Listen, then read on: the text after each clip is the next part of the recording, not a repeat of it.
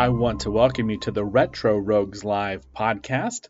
This is a segment from last week's live video show. The live show is available every Wednesday at 7 p.m. on Twitch, YouTube, and Twitter. Simply search for Bass God 14. That's B A S S G O D 1 4 on either YouTube, Twitch, or Twitter. And now, on with the show. I want to welcome you to the Retro Rogues Live. Please pay attention to our warning graphic. It states that the Retro Rogues Live show is intended for an adult audience and not intended for children under the age of 13. Parental discretion is advised. Again, I want to welcome you to the show. My name is Dave Beatty. I am one of your hosts. On tonight's show, we're going to be talking about the first two episodes of Falcon and the Winter Soldier on Disney Plus. Another thrilling installment of the Collector's Corner see some of the books that we're recommending on our promo graphic. We're also going to continue to talk about pop culture news, the streaming wars, and much more. Um, but enough about that. Want to welcome back my co-host. This is Mr. Eric Alexander. Eric, please tell the folks that'll be watching or listening at home some of the fun things you have worked on as a creative professional. Yes, hello everyone. I am Eric Alexander, also known as Bass God 14. That's Bass God 14, not Bass God. That's Bass God, like a bass guitar. And I am the chief financial officer of a small production company in Arizona called Bad Bob Productions. Uh, currently, we are actually uh, doing a crowdfunder for a film called Staycation, which is in the in demand phase right now. I think we've actually made over 40,000 on Staycation. So appreciate all that support. Very cool. Um, I didn't talk about it, but uh, I'm also, a the last 30 years, I've been a professional illustrator and graphic designer and I've worked for a lot of the major uh, comic book companies such as DC and Marvel, and a lot of fun things such as Batman Incorporated, Justice League of America, and even X Men, sort of the products. All right, so let's just go ahead and get into it. First thing up for this evening, we're going to start with our main topic. We're going to talk about the first two episodes of Falcon and the Winter Soldier on Disney Plus. The way that we do this is we actually start off with sort of a uh, spoiler free discussion, talking about initial reactions, but we want to hear from you those of you hopefully watching or listening, we want to know what you think. So please comment on whatever platform you're on. Tell us what you thought about Falcon the Winter Soldier. We desperately want to hear your thoughts. Normally, we run a contest. We're not going to be running that tonight, uh, but the contest will return actually next week because I'm running behind on getting stuff in the mail and I'm getting everything's kind of getting backed up, kind of like PSA. But we'll talk more about PSA a little bit later this evening. Good tease right, so, there. Good tease.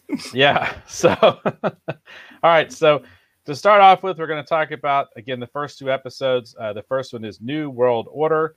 It says uh, Sam Wilson and Bucky Barnes realize their futures will be anything but normal. So we'll just go ahead and start off with the first episode here, real quick. Um, so uh, initial impressions, I enjoyed this episode. I quite liked it, and I was surprised with some of the choices that they made. Um, it wasn't quite what I was expecting, but I still uh, really enjoyed it. Um, so I quite like the first episode. What did you think of the first episode, Eric? Well, I want to acknowledge Jane is in the house. She said, "Hey guys," so I want to say hi. Always glad to see you. Uh, talking hi, out there in the Rogues Gallery and and being our, our first commenter. Hopefully, we'll get some more comments. Because as Dave said, I would really love to hear what other people have to say about this show as well. Um, so, the first episode, uh, New World Order, um, I felt it was, I felt it was really slow. Uh, it, it, starts off with a very uh, good, you know, uh, a pretty pretty good action sequence, uh, but the rest of the episode I felt was kind of slow, and and and that is kind of my overall impression, even with the with the first two episodes. Is I, I feel like they're I feel one of the problems with these with these Marvel shows, these Marvel series, now that we have something to compare it to, since we've we've seen the full um, the, the full run of WandaVision and what they decided to do and where that actually went, whether you liked it or not. Um, there is something to be said about the approach and about doing a series versus a film, right? So in a film, typically, right, you're looking at about two hours and you got to tell a story, hopefully with a beginning, a middle, and an end.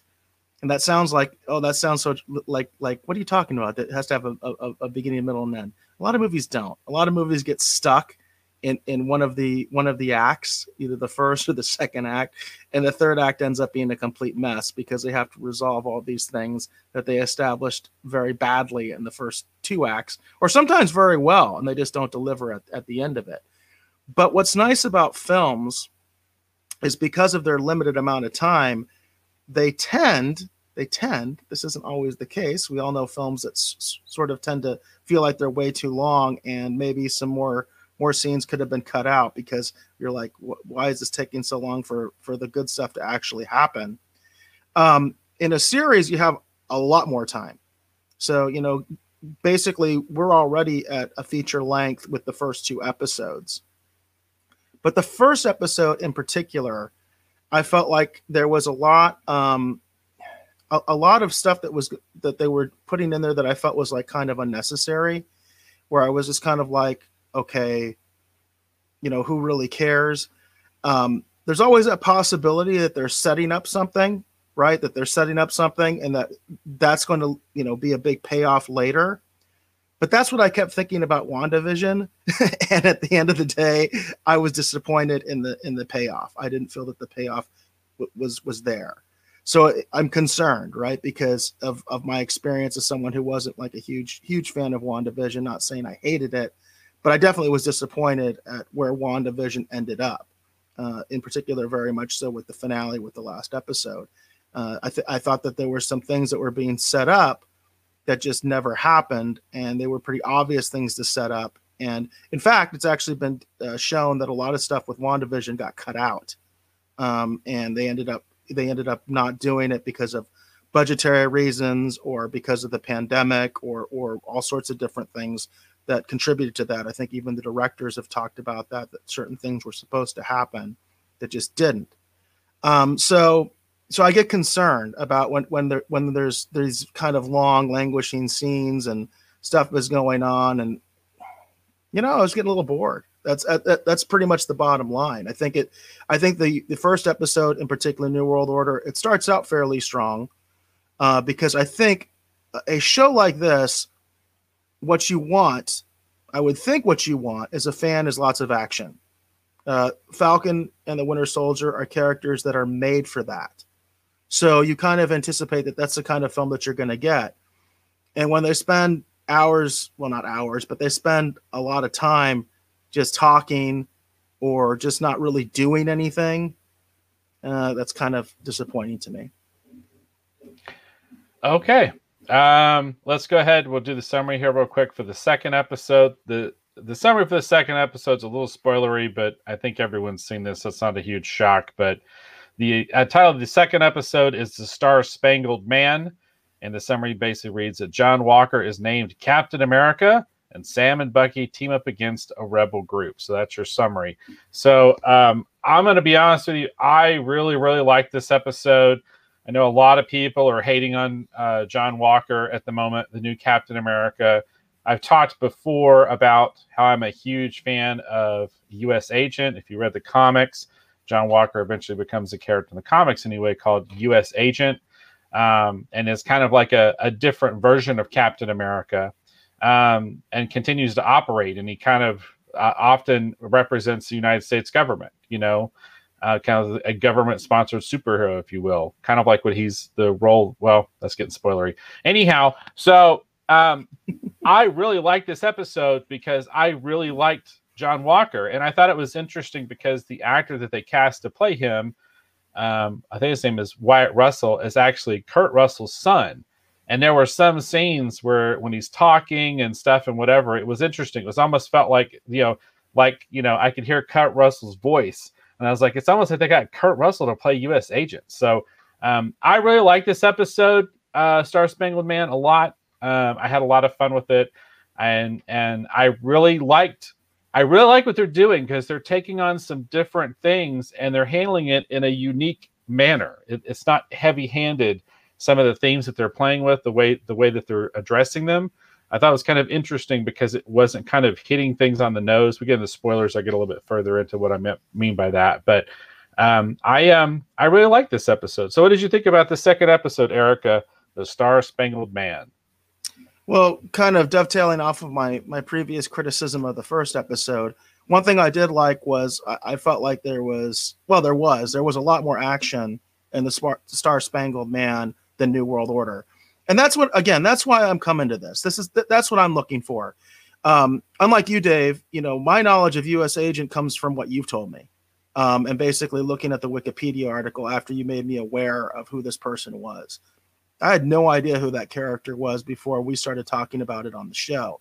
That's just not a character that was ever on my radar. You know, when it comes right down to it, if if if, if a character has never appeared or has appeared in only a few of the animated shows or something like that, has never appeared in the movies, I probably don't know who they are.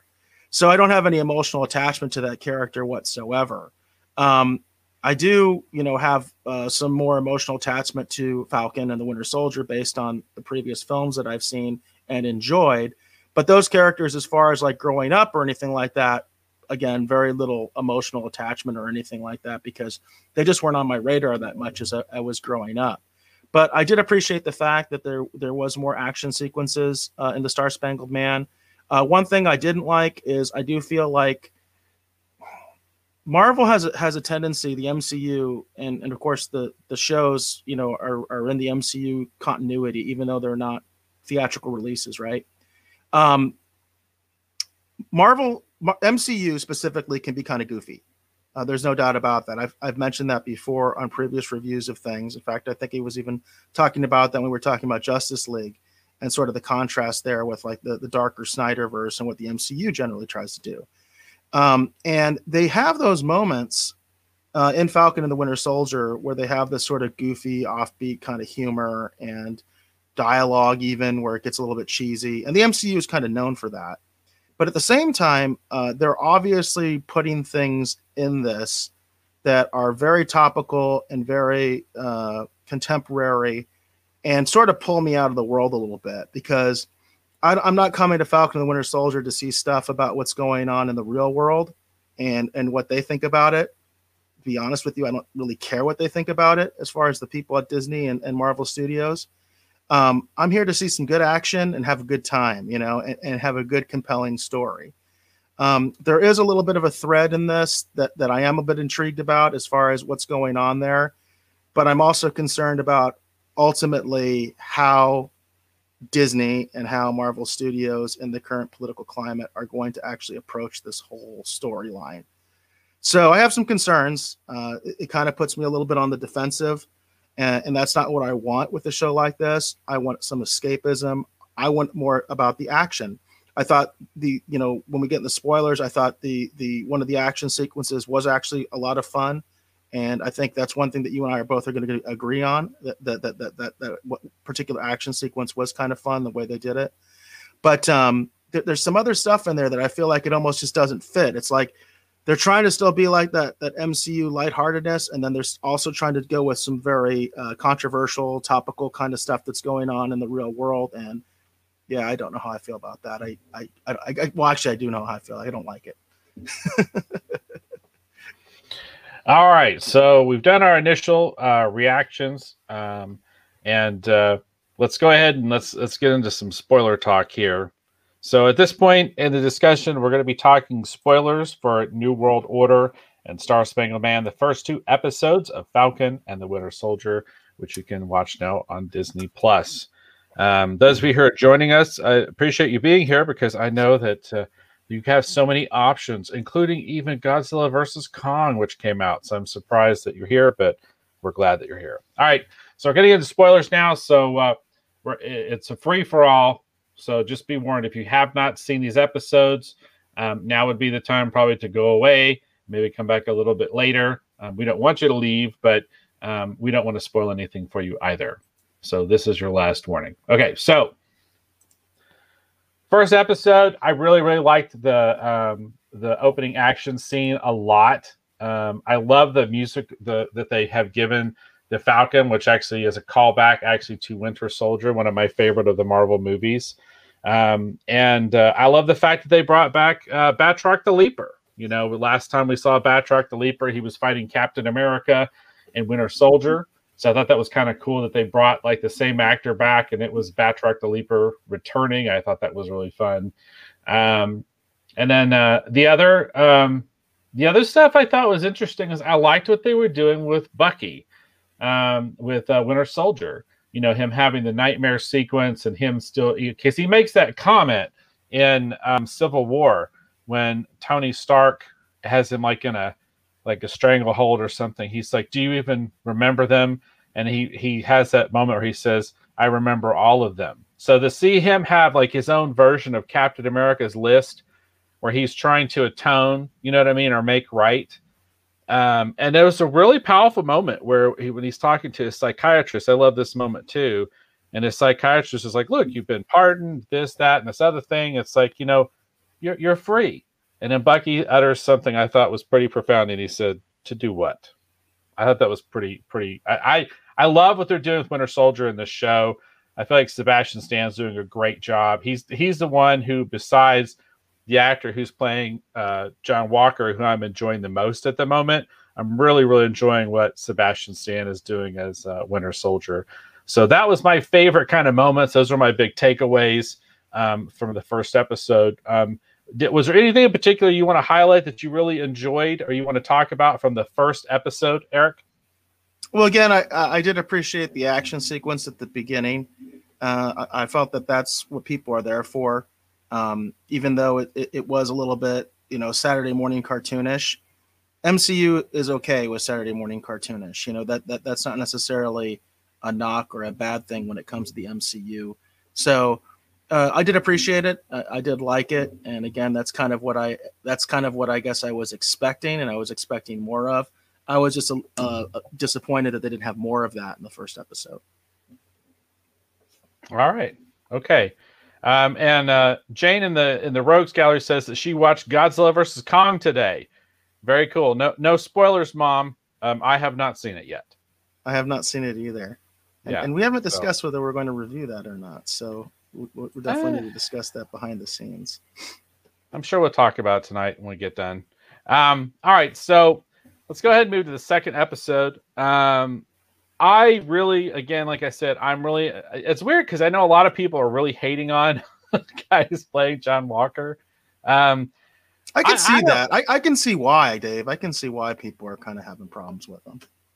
Well, let me explain what I like about it. I like the fact that he is like he's a contemporary soldier. You know what I mean? Like he's he's just a guy trying to do a job. You know what I mean? He, he's you know he's a decorated war hero.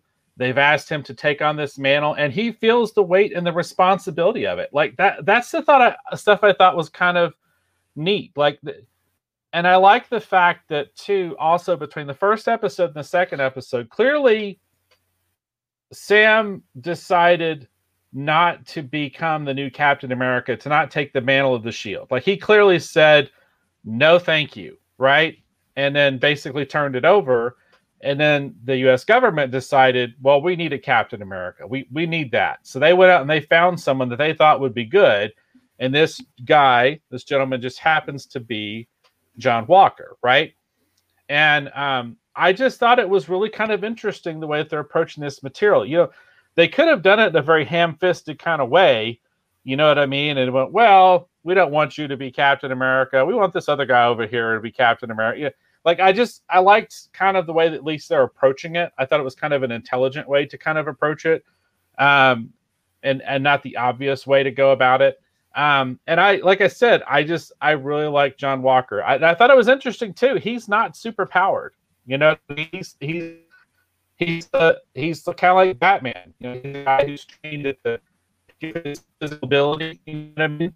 Um, he's a skilled veteran, so he kind of knows how to handle himself, obviously. And I just thought that was an interesting approach, uh, and I I liked them showing him training with the Shield. Um, I just really that's the thing. I know a lot of people hate John Walker, but I'm liking John Walker in this um, a lot, and I know eventually he may turn out to be a little bit of a villain at some point, but at the moment, I I'm really like because he is trying to get Bucky and Falcon on his side. Like he he's like, let's team up, you know. And they keep saying no, you know. And that's what I thought was interesting too. Like he busts Bucky out of jail because the psychiatrist is like, you know, Bucky's like, well, thanks for getting me out of jail, doc. It's like I didn't do this. It's like who did this? And he's like, that was me. You know what I mean? I just I just like kind of the way because he doesn't seem like a bad guy. That's the big thing. He does have that ominous moment where he's like, "Don't get in my way," but again, he's a soldier. He's got a job to do. You know what I mean? And he doesn't need them getting in his way. You know, so I'm really really liking John Walker so far, and I like what they've done with it. I know a lot of people are hating on it, but I really liked it. Um, and then uh, secondly, I really liked the uh, the whole fight scene on top of the the two semi trucks. And I love the little musical sting. I like that John Walker got a little bit of the Captain America music and come flying in to save the day. And and a lot of that back and forth where Bucky caught the shield at one point was just kind of looking kind of disgusted. And th- there was just a lot of fun. I really enjoyed that fight on the uh, um, on the the back of the semi trucks. So those are my big takeaways. Like I said, I'm really liking John Walker. I'm had a lot of fun with that. I'm really enjoying everything that they're doing with their Winter Soldier. I even like that bit too, where they're riding in the back of the jeep and they're talking, and uh, they're trying to figure out who you know uh, the new Captain America's partner is, and he's talking about who he is, and he's and I can't remember if it's Sam or Bucky. Someone says, "I'm going to need a little bit more than Leroy Hoskins." And he's like, "Well, my code name's Battlestar." And Bucky's like, "Stop the jeep! I want out." so that was hilarious. So I'm having. Incidentally, is that character based on anybody from the comics? Yes. Battlestar comes from the comics. See, that's the thing.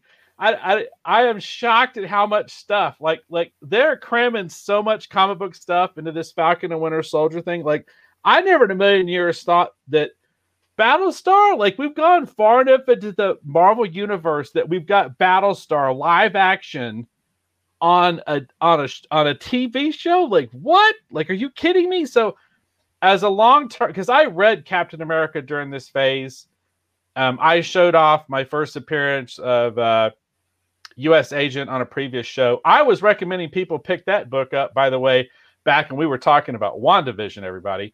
Um, and uh, it is going up like a rocket. And what's interesting is um, I just really, really am surprised and shocked and having a lot of fun with the fact that that we're we are going so far into the Marvel universe that we've got friggin' Battlestar live action on television. I thought that was crazy. So I'm having a lot of fun with all this because, you know, I remember when they first were teasing this, said, "Oh, we're going to do the Avengers." I'm like, "Yeah, you're going to do the Avengers. Sure, you will."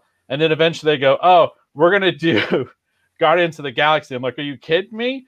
All right, well, good luck with that. And they made that work, and I'm just like, "Wow, this is crazy." And now we've gone so far here's Battlestar, everybody, live action on a TV show. I'm shocked. I'm having a lot of fun with it. I'm personally loving it. I know some people are not, but I am really enjoying it, and I'm having a lot of fun with it. Yeah, I, I think we're both on the same page as far as that one sequence. That, that I thought that was the high point for me of, of that episode. Uh, what was that action sequence where where basically, you know, U.S. agent just kind of shows up, you know, and kind of, kind of, kind of, uh, to quote unquote, like save the day, but he really doesn't, you know. Um, right. I thought that was a neat, that was a neat action sequence. I, I did enjoy that quite a bit. Uh, I, I didn't necessarily see that coming, you know, like that, that was also part of it was like, oh, all of a sudden he's, he's showing up because they did mention that, uh, he was still kind of going through, I guess the, the initial you know Captain America phase, which of course you know the, with the quote unquote real Captain America in the MCU. Right. You know, right. initially he was out there selling war bonds, and it's funny because uh, I wanted to just mention because it did go through my mind. I recently binge watched The Pacific, and that was actually because somebody in the Rogues Gallery was mentioning that there's a sequel coming out uh, to The Pacific, which is also uh, considered like you know a sequel to Band of Brothers, um, and it's called Masters of the Air and I'd never seen the Pacific, and so I decided to go ahead and watch it. And there's a, a real life hero, uh, a real life, you know, kind of Captain America um, that they depict uh, in the Pacific, and he was a, a, winner of the Congressional Medal of Honor. And what they did was they shipped him off back home to sell war bonds. So that was a real thing. You know what I mean? That's something that actually really happened. And you know that in in the Captain America film, that's what what's what initially happens uh, to Steve Rogers as well, right? He gets he gets stuck uh, selling war bonds, and he's more of like a caricature than like a real right. soldier. And so right. what I was I thought that they were going to do more with that with with U.S. Agent, um, you know, where, where he was going to be kind of going through that phase for at least you know at least like an episode, you know, uh, because they showed it at the beginning that that's what he was doing. Uh, and by the way, yeah, interesting little plug there, Disney with uh, Good Morning America, which is also part of Disney. But anyway, um, so they were they were playing with that, and I thought they were going to play with that for a little bit longer, and they didn't. You know, all of a sudden he shows up and he's out in the field and all that kind of stuff, and you know, quote unquote, trying to like rescue, uh, you know, Bucky and uh, and Falcon, and it doesn't quite quite go the way that that that he had hoped. So I thought that was interesting. Um, one thing that I think is a little weird is that he isn't super powered, uh, because there was a big fan debate when when Falcon was initially given the shield. There were a lot of fans that were upset about it, not for any political reason or something that you might think or the way that people might spin it. They were saying that it, it makes sense because Falcon is not super powered, whereas Bucky at least has that cyborg arm. Okay. And the idea was, and the criticism was, Bucky seems like a more obvious choice because he can actually wield the shield, the shield and throw it with the force that a super powered person could. Because of course, Steve Rogers has the super soldier serum. He is not just you know a normal person. He, he's got the super soldier serum, and I thought that was kind of weird. In fact, I was unclear about that. My whether he, you know, whether U.S. agent had taken the serum or not, and I kind of fell on what you're saying as well, is that he didn't because they're very surprised about the fact that they're running into people that obviously have taken the super soldier serum. That's who they were fighting, and that's part of like the the mystery of what's going on in the series, like where did this come from, all that kind of stuff how do these people get it you know all that all that um, and i thought it was kind of weird because that was sort of like a big fan criticism out there was that you should you, you shouldn't be able to wield captain america's shield that way unless you're augmented somehow um, and th- and again that's kind of like a big kind of like a fan debate kind of a nerd debate or whatever if you want to if you will but I kind of get it. You know, I, I'm kind of like, yeah, that does make sense to me. It doesn't seem to me like a normal person, no matter how strong or athletic they might be, if they're not enhanced in some way, it doesn't seem like they would be able to properly wield that shield. Um, and I did think it was interesting that that Falcon uh, gave it up, and of course that was in the previous episode. I did I did think that was a little weird. That was unexpected to me that he would give up the shield uh, that Steve Rogers so specifically uh, bestowed to him. But again, there was this big debate about whether he would even be able to yield it properly. But now that they're they're kind of saying, well, I guess he could because this guy can. So apparently that's not a rule or that's not a thing. So th- that that part of it's a little confusing to me. You know, I, I don't quite I don't, I don't quite get that. It, it doesn't quite make sense to me in in, in my in my mind of, of how things should be working in the Marvel universe. Well, I didn't think it was that weird because it, you know the the shield is essentially just a shield and it, and it, it is designed and, and used in the manner in which it's used. So I I I'll be honest. Okay, let, let, let, hey, let's let's just take a step back just for one sec, just a step back. Okay, shields have been used in warfare for thousands of years. Okay, and nobody has ever used shields like that. They don't throw well, them and spin them because physically it's just not possible. First of all, they're not designed to do that, right? But the, the thing is, is like even if you talk about like a round shield, like say the Spartans, right? The Spartans had those round shields. Um, they didn't do shit like that. Although the shield was very, very important in Spartan warfare. Uh, in fact, I've, I've seen some really interesting things where they actually have tested Spartan shields and realized that it was actually a very important impact weapon that they used to use. They used to hit people with it quite a bit. So they did use it for offensive purposes. It wasn't just defensive. But as far as people like flinging it the way that Captain America does, there's a reason that has never happened in warfare. That's because people can't do that. you know what I mean? Normal well, people it, are just physically it, not able to do that. Well, it, it is important to remember number one, this is a fictional universe, and that just comes from the comics. Um, there have been other people besides Captain America who have thrown his shield.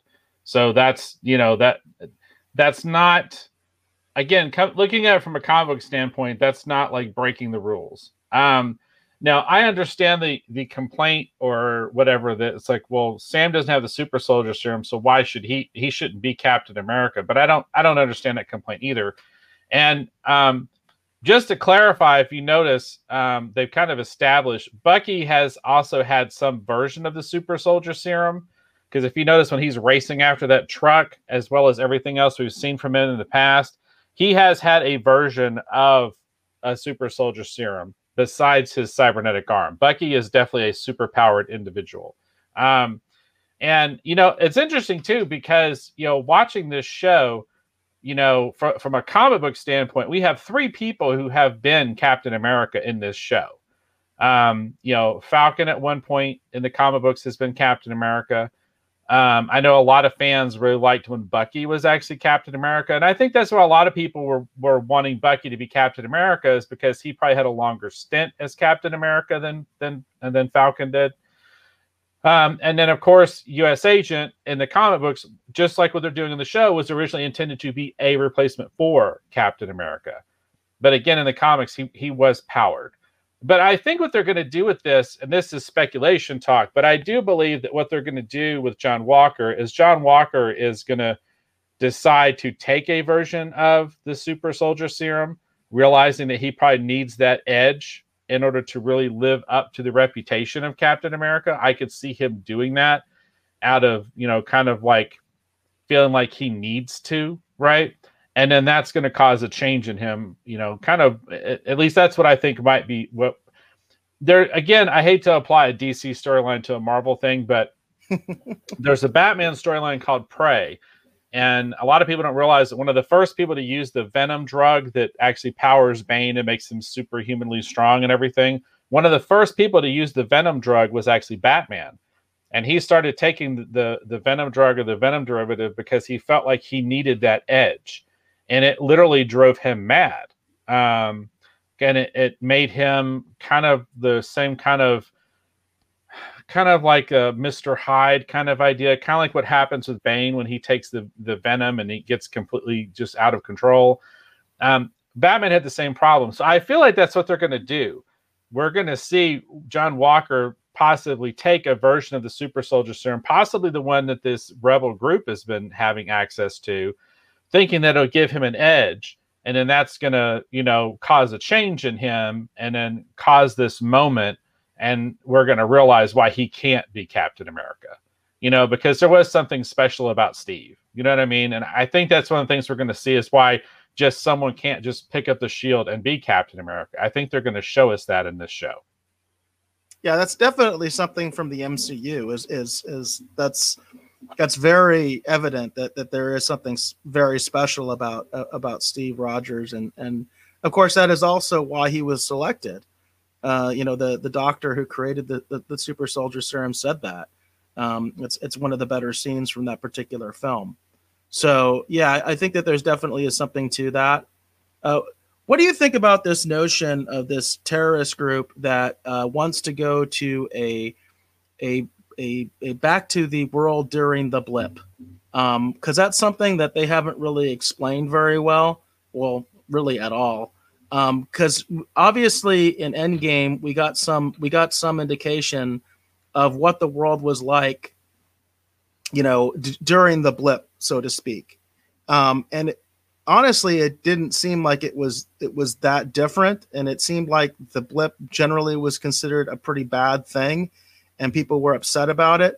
So I think it's kind of interesting now that they're establishing this idea that some people were happier during the time of the blip. There, there's an, there's a kind of implication that politically things were very different. Uh, while while the blip was was you know during the time of the blip when half of the population was gone. Um, I'm just curious what you thought of that whole notion because it's not something that really we have anything to really base it on as far as what we've seen in, in, in the MCU so far. Well, you know, it's interesting because they're calling them the Flag Smashers, and in the comic books, there was actually a villain called Flag Smasher. Um, but it, I think the best way for me to think of them was actually the way my wife described them because we were watching the show, she's like, "Wow, these people are weird. They're like followers of Thanos." And then ever since then, I kept in my head, I keep calling huh. them the, the the disciples of Thanos. Like I think that's even a more interesting thing to call them, you know, because they they want the world to be what Thanos envisioned, and they're trying to return it to that, you know, where there isn't the scarcity of resources, and you know, the Earth can have time to heal from the pollution, and like I think it'd be more interesting if they were the disciples of Thanos, but um, you know, as yeah, far I like that. As, I, I, like that a lot more than what they did so far. Yeah, well, yeah, and it's and it's weird too because like the one guy when they make it to their second safe house in, in the second episode, the one guy's like they're calling you the Robin Hood or whatever, and and and that they keep talking like they're like this group, the Flag Smashers, are doing all this good, and I'm like, I haven't seen them do anything yet. They're just stealing stuff, right? And we don't, we don't. Even, I mean, they could be taking that vaccine they stole to augment in order to create more, you know, super soldiers, right? Like, how do we even know what they're even doing with that vaccine? Because it doesn't. Well, the, the, the, one of the implications, obviously, is that they basically want to kill off half of the population of the planet. That, right. That's obviously the, the, the clear implication. Um, the thing that I that I find really strange is that this isn't something that's been really established very well at all. Like like that they Endgame was one of those films that I thought was way too long. Okay, the, Endgame was just way way too long. And they certainly could have gotten into this. They could have really gotten into this idea of what was life like with half the population gone. And again, the only only little glimpse you get is that this really was not a good thing. It was not really perceived as a good thing, and people were upset about it, um, and people were still dwelling about it. People were traumatized by it. People lost their loved ones. Their loved ones just disappeared. Right. Uh, so, and then of course the other side of it is we do get a little bit of, for instance, when Peter Parker goes back to his high school it's like a, a, happy moment, right? People are happy that these people are back. So I, I, really wish that they had kind of established this, you know, a little bit earlier, at least given us a little bit of a thread as to why it is that this group would even exist. I mean, uh, you did touch on some issues that would seem fairly evident that maybe you know, like pollution would go down a little bit, or there would be a little, you know, less strain on resources, food, all those kinds of things. Um, but they didn't really get into it certainly as much as they could have. Certainly not if they were already planning this show and this sort of take. So I'm kind of taken aback by it a little bit. I actually like this whole Disciples of Thanos idea a lot more than what I've seen from the show so far. Um, and then uh, Jane uh, made a point. Uh, she said the scientist did say the serum did bring out what the person's character was either good or bad.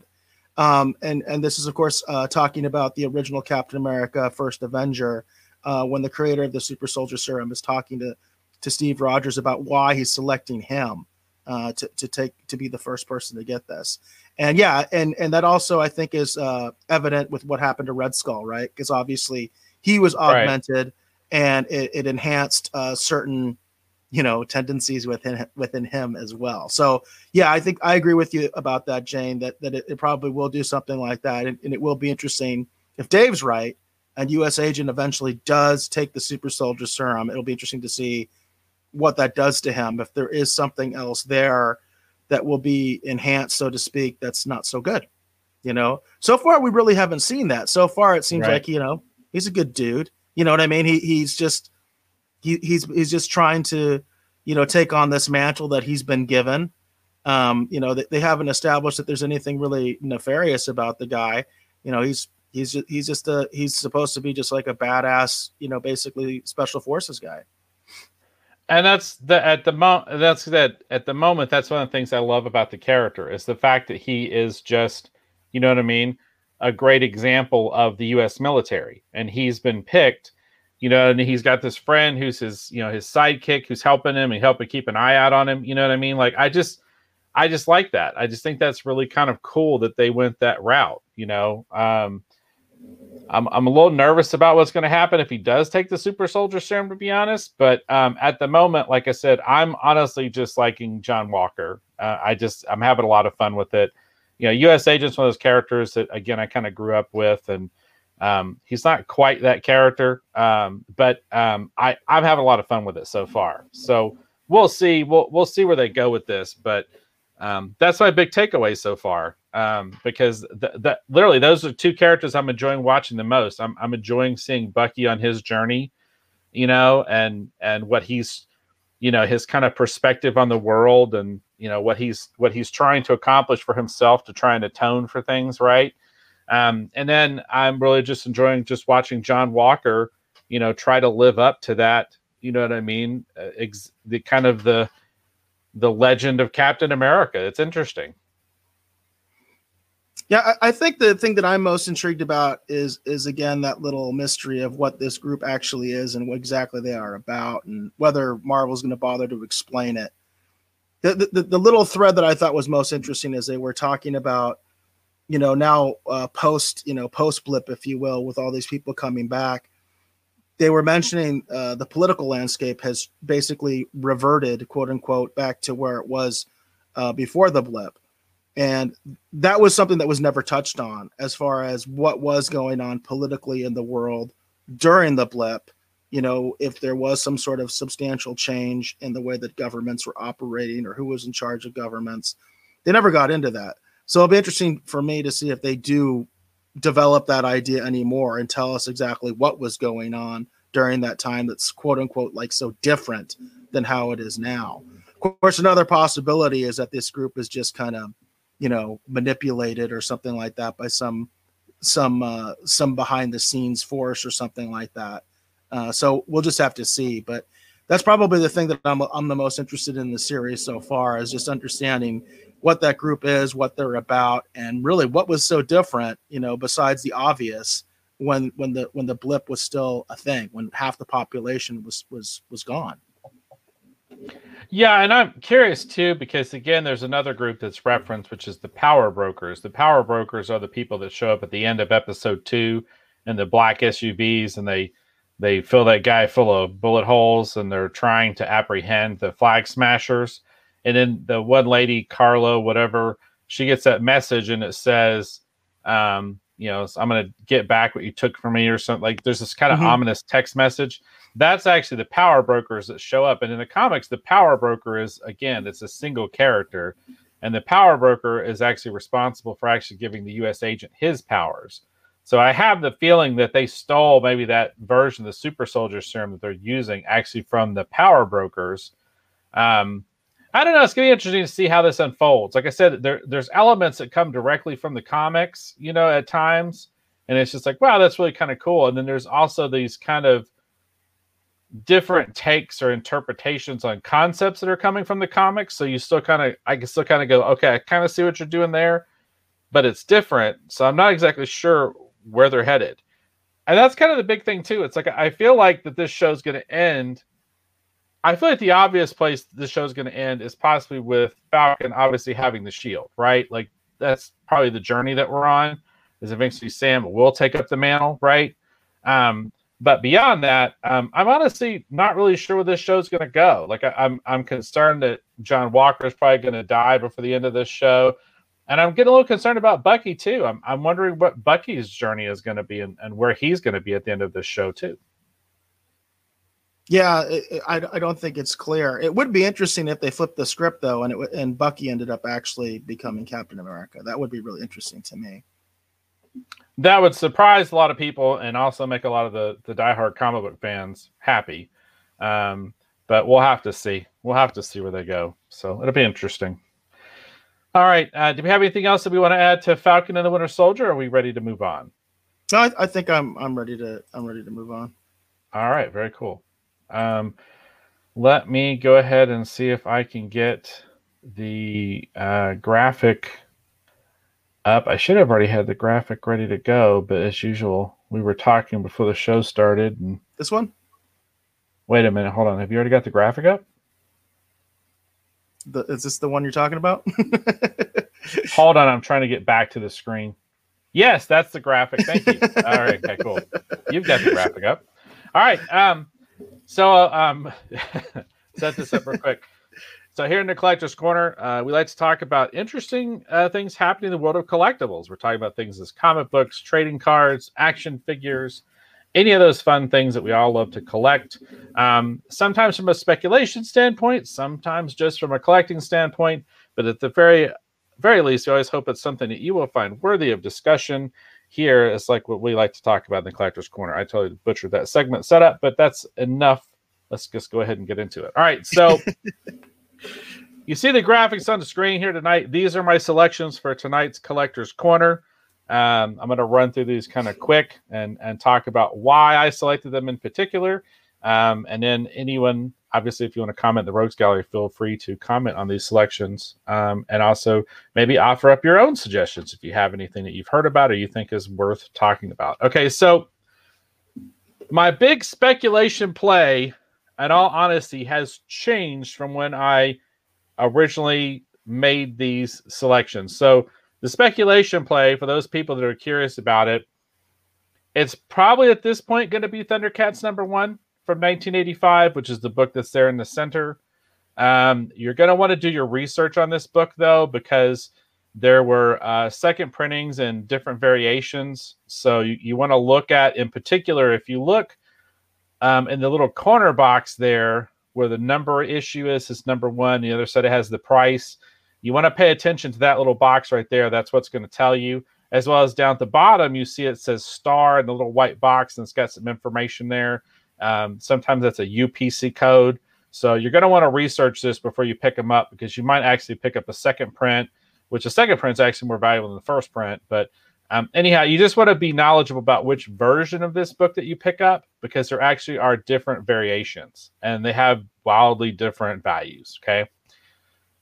But the reason I picked Thundercats uh, number one from 1985, and we're going to highlight this as a speculation play for this evening, is because of the fact uh, we're going to talk about it We get into pop culture. But there was actually a movie announcement for actually Thundercats. Um, so that's why I'm picking that. We're going to get a little bit, little bit, we're going to get more into that a little bit later in the show. But let's go ahead and cover the other two. The other two books I highlighted for this evening. The first one is Rom, the Space Knight, number one from 1979. Number one, this is just a great book. It's a great character. But secondly, this book is interesting because this book wouldn't have been able to be on this list because this book was actually going for anywhere from 40 to 50 dollars and higher. And there's actually been a pullback on this book. A couple years ago um, there was an, some announcements that hasbro intended to develop a rom space knight movie. Um, and there's been some rumblings that that's still going to happen, which has caused the book to kind of spike a little bit here and there. But there has been some pullback on this book. So if you want to pick up a copy of Rom the Space Knight, I'm thinking now might be the time to get it because you can get one for $20 or less. And there seems to be a, a pretty good supply of them on places like eBay. Not Mercari so much, but on eBay, there's quite a few copies you can pick up pretty cheap. So if you think there might be some interest in Rom the Space Knight moving forward, um, now would probably be your time to take a look at picking up Rom the Space Knight number one because there's been a pullback. It's cooled down a little bit. So maybe it's now the time to pick it up if you want to pick it up. I think it's worth owning just because it's a great book. I love the character. All right. Our third one for this evening is Spawn number nine from 1993. This is the first appearance of Angela. Now, the thing that's interesting about Spawn is Todd McFarlane has re- just recently announced what he's calling the Spawn universe and he has a whole bunch of different things he has planned to do with the Spawn character in terms of expanding the universe and adding more titles to the Spawn, you know, comic book series and and basically fleshing out and, and building up that universe even more than what they've been building over the last 300 plus issues um, since Todd has created Spawn. Now, what's really kind of cool about this book is, in addition to it being an interesting Spawn kind of book to own, because it is a great Spawn book just to begin with. The second thing that's interesting about this is that Angela is in this. Angela is considered to be, I think, a Neil Gaiman character. And it's kind of unusual because Angela actually kind of exists right now in the Marvel universe. So this is an unusual kind of book. At one point, there was rumors that Angela might actually show up in an upcoming Guardians of the Galaxy movie. And in a recent Guardians of the Galaxy series that was published by Marvel Comics, Angela was actually one of the Guardians of the Galaxy. So this huh. is an interesting book to purchase and hold because you've got an interesting spawn angle, right? But on the second on the flip, you've also got kind of an interesting kind of like Marvel Universe, maybe Guardians of the Galaxy a- angle as well. But for me, it's just a really great book to own. It's just a really great story. It's a really interesting character. Um, but anyhow, that's the third pick for this evening, Spawn number nine from 1993. Yeah, that's really interesting. Uh, you know, I know a little bit about the whole controversy uh, with Neil and Todd. I, I, believe there was actually a pretty substantial lawsuit uh, that happened between the two of them at one time, and kind of kind of took a, a it really kind of was looking at that whole uh, work for hire uh, type of a type of issue and everything right. like that. And um, it's kind of ironic because obviously, you know, Todd McFarlane is a creator himself, and uh, you know, was one of the founders of Image because he felt that um, uh, obviously Marvel was was not treating uh, artists, you know, you know, correctly, creators in general correctly. They decided to make their their own uh, company and then uh, a few years later he was basically accused of doing all the terrible things that were done to him yeah it's it's an interesting story um, you can definitely uh, you know delve into it looking into it more on the internet there's actually an interesting on amazon prime um, it, it was at amazon prime uh, I think it was like Image United or something like that. It was an interesting documentary actually about Image Comics. It's actually pretty cool. Um, and um, there's lots of stuff about Todd talking about his new Spawn universe as well, because um, he was really making a, a, big push for it and really hyping it. But, um, you know, a lot of the early Spawn books are really kind of fun and kind of cool, and they they kind of encompass that that 1990s kind of comics era in a really interesting sort of way, um, because they have kind of a lot of the tropes and all the fun things. But those books are still pretty good too. You know what I mean? They're not they're not quite the uh, devoid of content that some of the other books are sometimes, you know, rightly criticized for being. You know, just kind of devoid of content and just kind of crazy, flashy splash pages. But Spawn is actually a pretty interesting character, and, and it's been a fun book for a really long time. And so I just think this kind of interesting, and it's weird too because you basically in Spawn number nine right now you kind of have like a Marvel character and an Image Comics character like colliding in a book. You know what I mean? Right. And um, it's just kind of a weird kind of a thing how all this is kind of turned out. But um, but anyhow, I think it's for people who are collectors, people who like comics, people who are in- looking for different kind of books to kind of pick up. The thing that's interesting about all these books is if you keep an eye out for them, you know, you can get decent copies of these, all of these books for basically $20 or less. Um, wow. The Thundercats one after tonight, I don't know if that's necessarily going to be the case anymore because the that news announcement about the Thundercats movie seems to be kind of catching on with people. So this book might be going up right now as I'm speaking. But uh, at the time that I selected it and the time that we actually went live on this show, you can still pick up a decent copy for about $20. So it's kind of a fun way to kind of get into the comics, you know, collecting and speculation kind of era. Again, you know, these are just my recommendations. You know, um, I'm not guaranteeing that these books are going to go up in value or anything like that. These are just kind of fun things to talk about. Um, but like I said, these are these are the selections for uh, tonight's uh, collectors corner. Very very cool. Well, uh, I actually have a thing for collectors corner too, and it, it does involve uh, people that might want to try to find like an entry point into something uh, as opposed to something again that is already well established and maybe you would rather like just try to sell. Uh, this is something that people I think might be interested in trying to acquire. So I've talked about this before. Um, I mentioned actually a lost opportunity uh, that I had recently, uh, which was that I was at Target um, and I saw that they have these these Marvel Kenner action figures, right? And for people that don't realize it, Kenner doesn't technically exist anymore. It was acquired by Hasbro. And so I'm just showing you uh, some some prices here. Like this is the Hulk. This is the the Hasbro Marvel Legends line, uh, specifically the Kenner Hasbro Marvel Legends line, because Marvel Legends is a huge toy line, obviously, but this is specifically their their sort of retro Marvel line. And you can see here, like this is a Hulk is going for like 17.99 on eBay. Uh, we've got like Magneto going also for 17.99. Captain America going for 16 bucks. Uh, Spidey going for uh, 19.99, and that's that's about the top end that I've been seeing these things going for is around twenty dollars. So um, recently, I had been at Target. These are Target exclusives, uh, so apparently they're not available at any other retailer. There is a Hasbro Plus version of these figures, uh, at least some of them.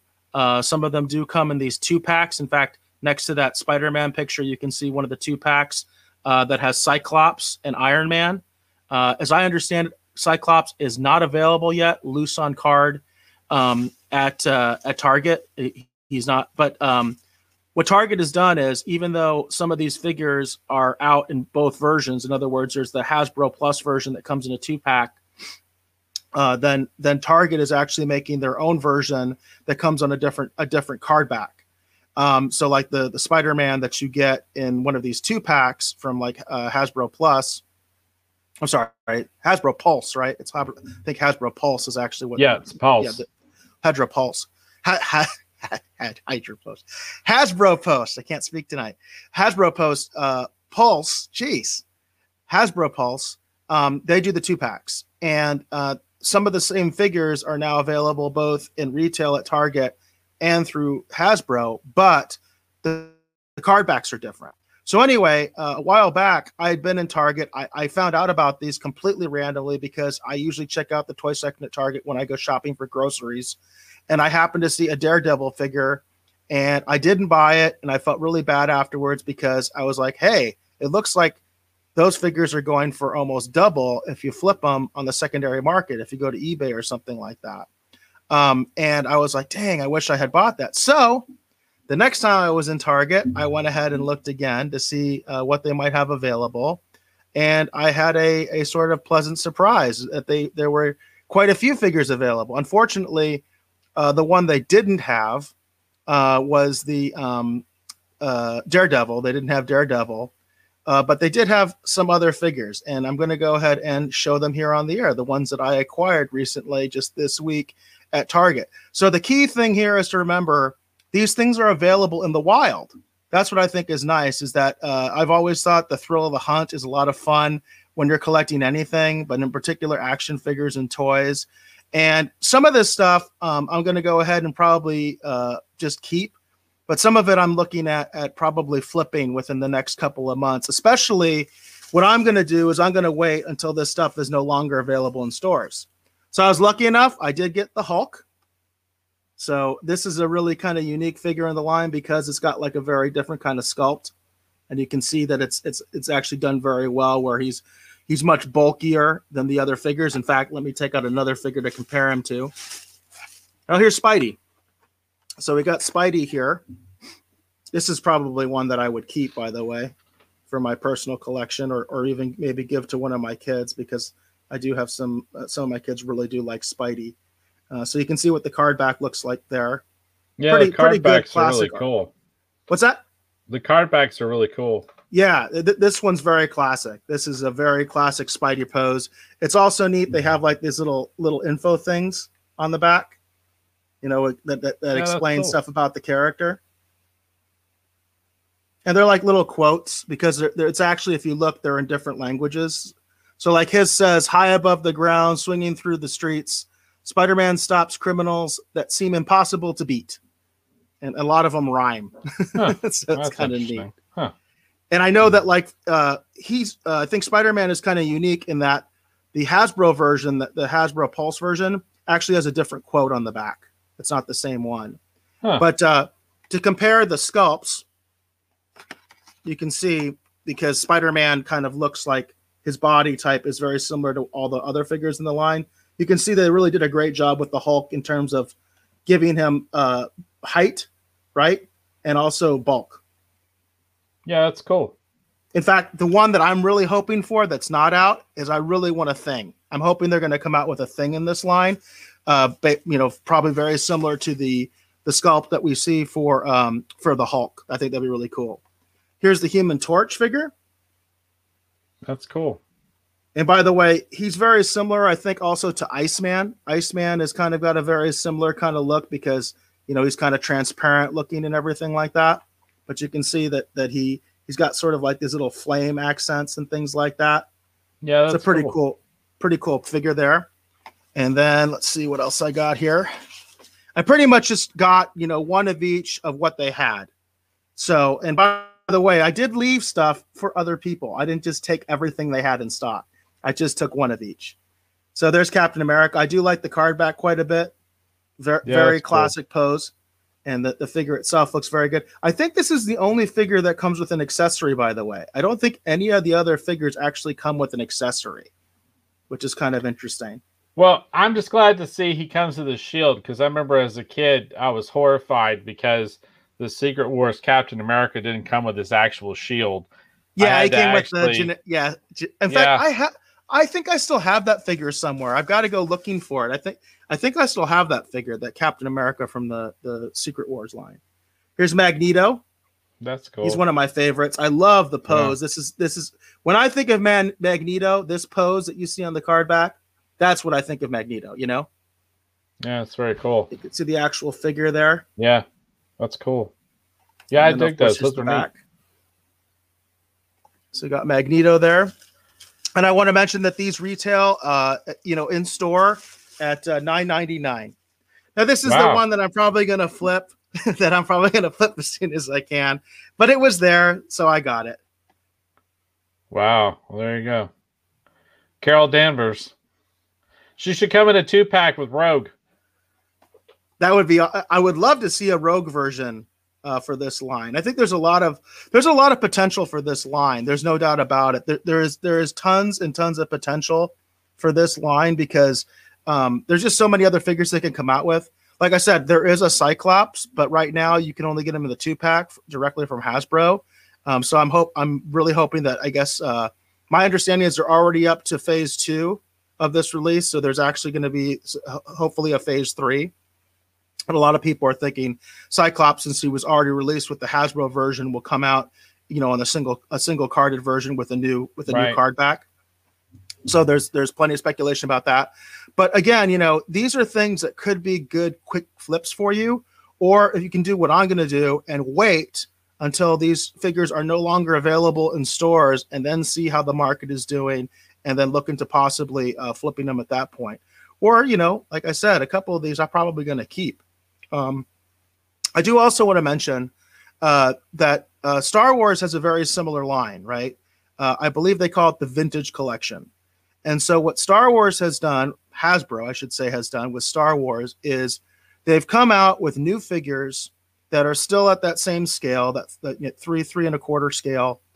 And basically, what they've done is they put the packaging, the card back is supposed to be, you know, basically evoke the late 70s, you know, early 80s Kenner era card backs but they're new figures and they've got new sculpting and all that kind of stuff. Then they also have sort of a retro line where they actually take like actual old figures or they reimagine new figures as old figures. They're doing that with the Mandalorian. In fact, I still have an order, uh, pre-order with Entertainment Earth. Um, I'm still haven't got word whether that's going to be fulfilled or not. And that's basically the entire Mandalorian co- collection. But in stores now, the sort of new versions of the Mandalorian in that in that vintage line are now I'm now seeing them in stores. And I just thought it was interesting that the Star Wars figures at this same scale and basically the same thing where they're they're Kenner figures, um, they retail at twelve ninety nine, whereas these figures retail at nine ninety nine. So that's also something to consider. I haven't looked into if these Star Wars figures are really going up in value or not, but I just thought it's interesting that as far as getting in at a low price point on something, the the Marvel Kenner figures are cheaper than the Star Wars Kenner figures.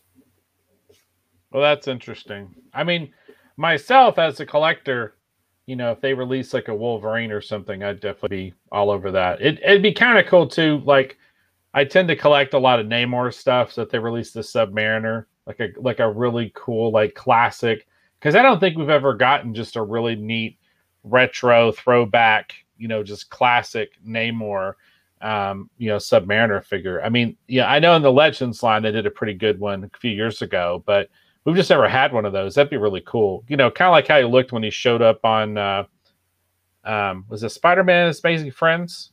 Yeah, he was. He was an episode of Spider Man Man's Amazing Friends. Um, you Speaking know, of which, classic. They do obviously yeah. have Spider Man, and I mentioned they have Iceman.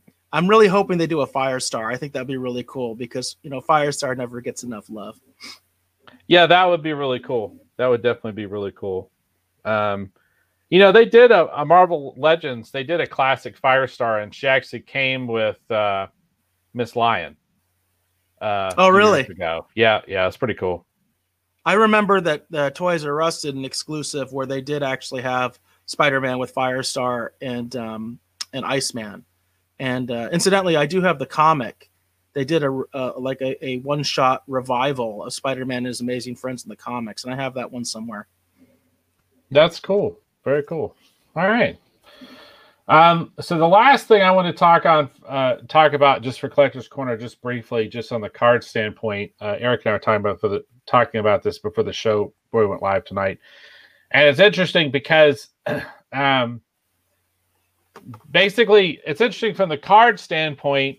Um, the Prizm, I guess Prizm's a company. I don't know enough about the sports card world, but I guess there's a company or a brand called Prizm. They're getting ready to release their basketball cards. I think actually like tomorrow or later this week or something. But in advance of that, it's so weird because um, it seems like almost like in concern for the deluge of submissions they're going to get, PSA has basically announced that they've basically closed down all submissions for cards, wow. all except for the Super Express tier that's like three hundred dollars a card. That's Jeez. that's apparently all they're going to be doing, and they're the they're supposed to be working through their backlog, which is good. But at the same point, it base it, it's weird because if they can if they can make it through their backlog, maybe it means people could submit cards. But you know, when they bring the tiers back on, I mean, everyone's pretty much thinking it's like, well, they're going to start with the most expensive tier and then work their way down to the value tier, right? Um, so PSA just keeps punting that football further down the field as far as me ever submitting them my cards. so I'm getting to this point now where I'm like, well, maybe I just won't get my cards graded, and the extra ones I have, I'll just try and sell those just as they are raw.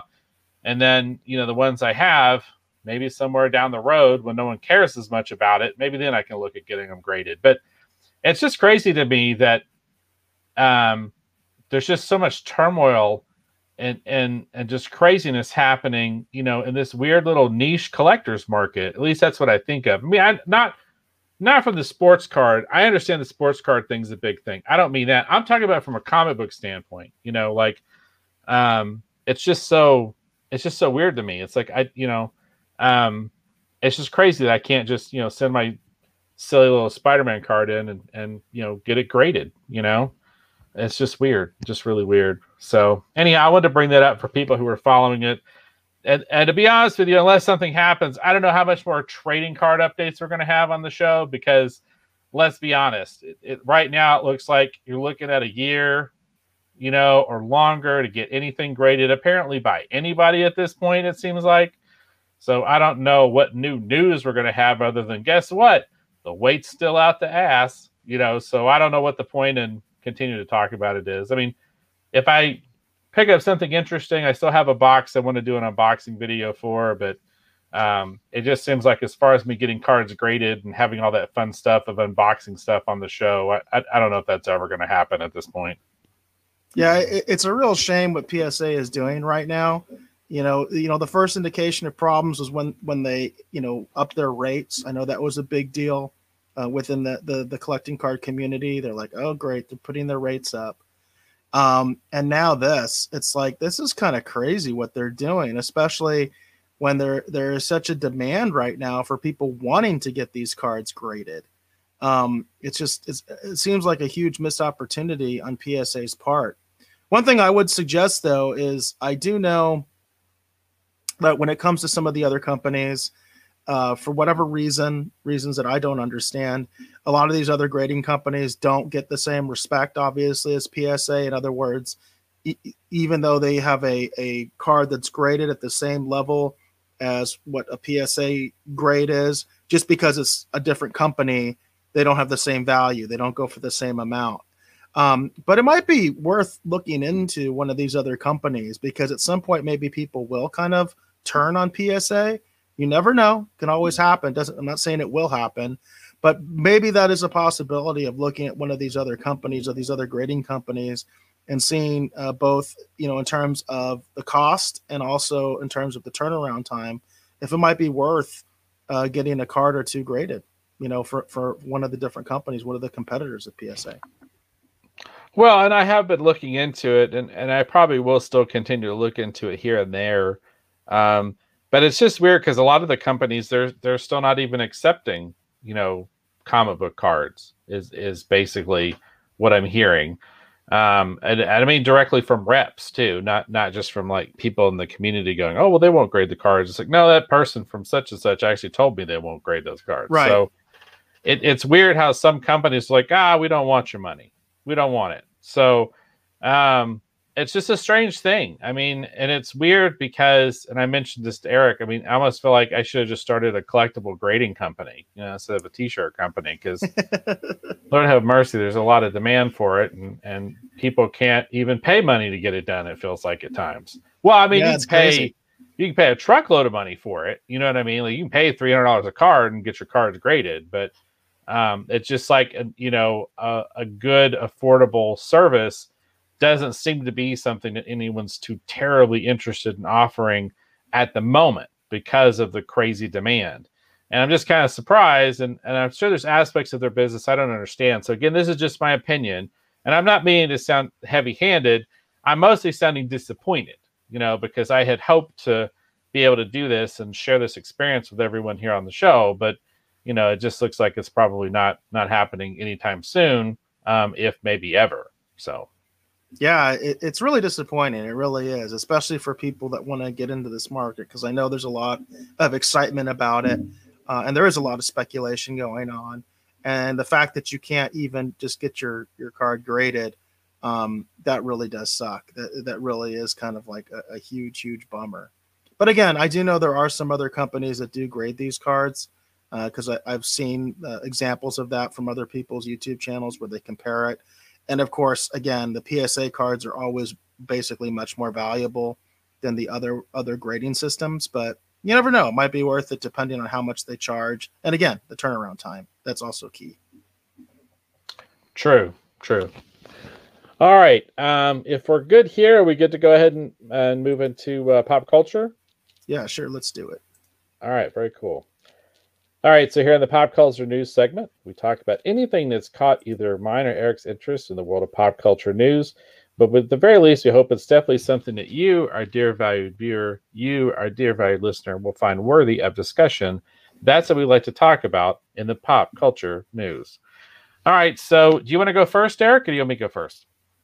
Well, you, you already touched on uh, one of the ones that I definitely want to talk about, and I think you okay. want to talk about it too. So we can we can kind of both be in on this one, I think. So I, I, pulled up this uh, this deadline article, and by the way, this is also relates to Godzilla versus Kong, which I know lots of people are talking about. A lot of people are into that right now. Um, it's definitely something that's trending and uh, seems to be doing very well for uh, Warner Brothers and HBO Max. So, what this deadline article says headline reads Godzilla versus Kong director Adam Wingard to helm Thundercats movie for Warner Brothers. So it says, uh, as his new film Godzilla vs. Kong opens Wednesday, that's today, in U.S. theaters and on HBO Max, after turning up a after turning up a Hollywood film pandemic record of 123 million. By the way, I think that's kind of interesting term. A Hollywood film pandemic record.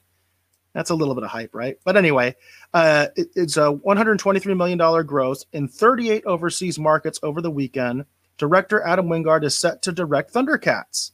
This is a big scale feature based on an animated TV series that ran from 1985 to 89 by Rankin Bass and several other iterations, comic books, and merchandise. So I do know that there's a lot of people that are, are looking at this. Uh, this actually did factor into our uh, collectors corner segment. Um, so um, what do you think, Dave? What do you think about the fact that we're looking at a possibility of a Thundercats movie? Well, I mean, I think uh, it could be fun. It could be interesting. I mean, it's going to depend upon the approach. Um, you know, people were weirded out by that Cats movie. You know, so Thunder Thundercats would look a lot like those weird cat creatures. So just they'd have swords and armor and stuff. Maybe people would be okay with it because they'll be wearing clothes. What's funny is um, in this article, there is a reference to an interview that they did uh, with Adam Wingard, where he does talk more about Godzilla and Thundercats. Um, right. And one of the things he specifically says, he specifically says, "No, I don't want it to look like cats." He says that's that's completely something I want to avoid. Uh, what he's talking about is it's supposed to be, I guess, like hyper realistic CGI. So uh, I guess the oh, best okay. analogy would be the Lion King movie, the quote unquote live action Lion King, which I okay. I always think like, come on, come on, Favreau, come on, you're better than that. That was not live action. Okay, that was you didn't use any actual lions in that film. You know, that's just really photorealistic CGI. It's photo photorealistic cartoon. You know, so it seems like that's going to be his approach. He's going to basically look at at a a very realistic looking type of CGI. Um, I, I, was even thinking maybe he's going to try to go sort of like maybe the Avatar route, where they're doing a lot of that. Um, uh, um, uh, a lot of that. Uh, uh, geez, I forgot the term. Uh, basically, you have an actor, and they're all got the sensors on and stuff like that, Mo- and they are performing. What's that? Motion capture. Motion, motion capture. capture. There you go. Yeah. So they're motion captured. So I, I'm kind of thinking maybe they might go that route, or maybe it will just be a really good looking cartoon. You know, really realistic looking cartoon. Well, that is definitely an approach that could be taken, um, and I think that there's definitely room for that. You know, I talked uh, last episode about that amazing sequence that came from one of the Batman Arkham games where they were promoting it, and it was Batman versus Deathstroke. You know, and it was just an amazing sequence. And then you look at um, some of the the trailer promotional footage they released to promote the um, Suicide Squad versus the Justice League game. You know, as part of that big DC fandom event uh, several months ago. Um, so definitely it could be it could be interesting. I think that's definitely a great approach to take um, because you can definitely kind of avoid some of the the weird uncanny valley stuff when it comes to humans, you know, um, and maybe just create something that's really interesting. You know, that's kind of cool too because that makes me wonder if they're the, even though they're talking about this in this manner, I wonder if they're eyeing this as something for HBO Max. You know what I mean? Um, specifically, um, kind of like with what they did with the Snyder Cut.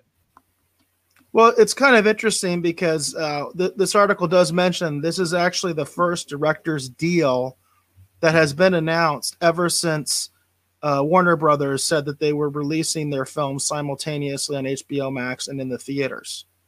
Uh, so the article does mention that, but it does sound like this is meant to be a theatrical release as opposed to a Warner Brothers exclusive. Huh. Okay. Well, well, we'll see. I like the approach. I think the idea of doing an animated film is a is a great way to go.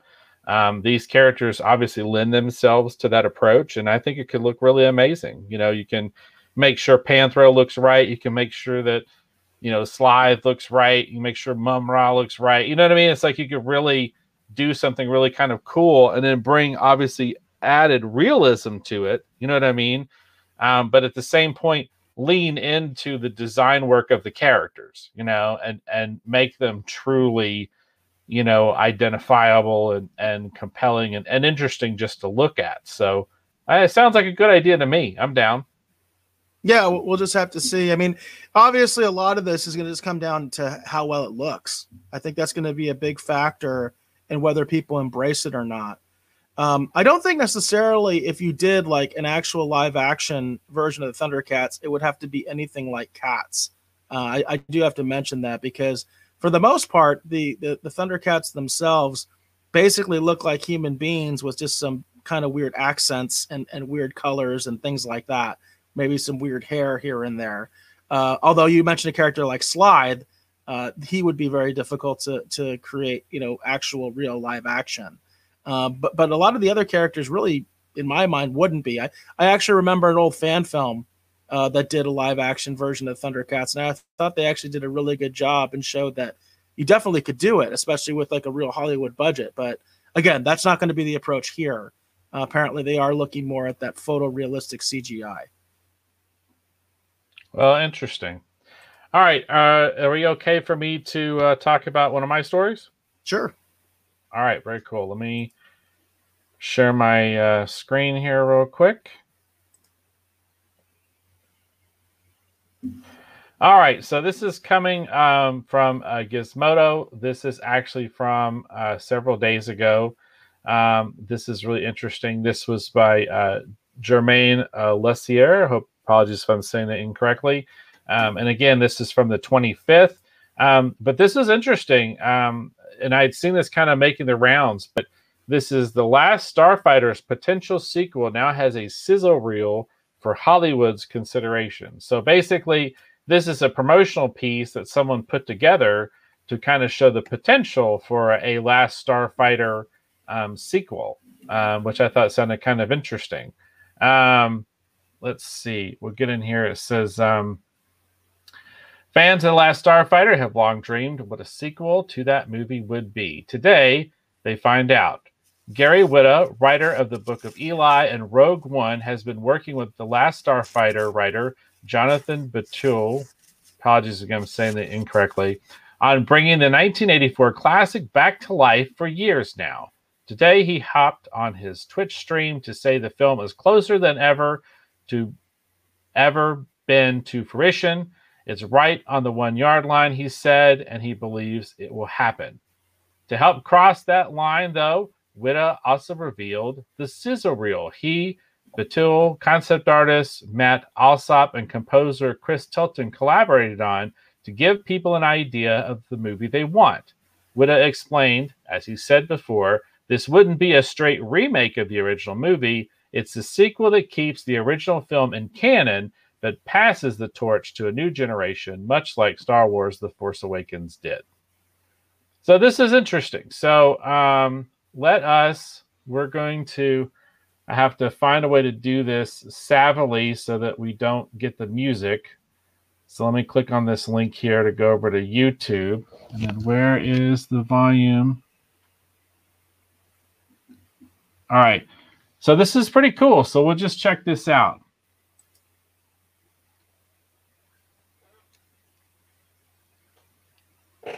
So yeah, so this is a uh, again a sizzle reel for a potential Last Starfighter sequel movie. Obviously called The Last Starfighters. Now I have watched this before. This is mostly just um, kind of concept art kind of stuff, but I thought thought it was pretty interesting. Now I I haven't seen this at all, so this is the first time for me.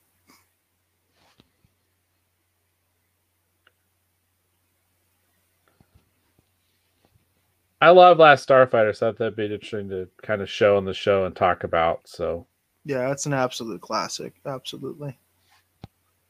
This is kind of cool. It's got the feel of the trailer park, you know. Yeah, definitely has has that feel of the original. It's like one of the assassin looking characters.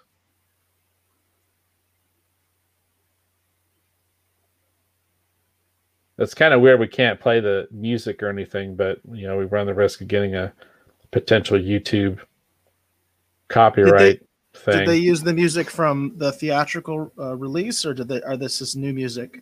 It's new music, but it's it evokes the original, gotcha. but it is new music. So, I always love the design of the ship. I think the the, the ship was a really interesting design and, and actually pretty unique. Yeah, the Gunstars. Yeah.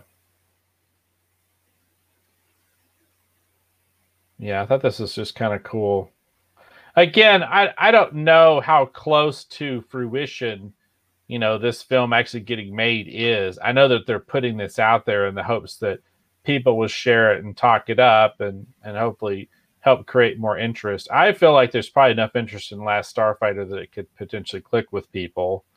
Um, but yeah, I thought this is kind of fun to kind of show here on the show and talk about. So it's interesting.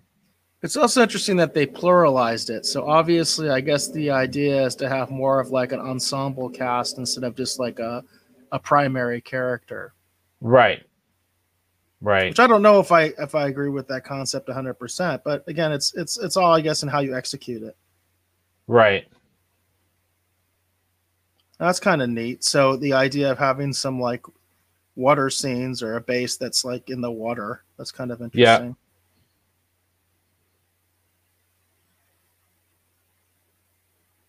I do notice it doesn't seem like they're trying to reinvent the wheel too much, which is good. It looks like the uniforms look very similar. The ships themselves, they look, you know, the same, which I think is really awesome. So it's like sometimes people just try a little too hard and and they actually lose what was cool about the original.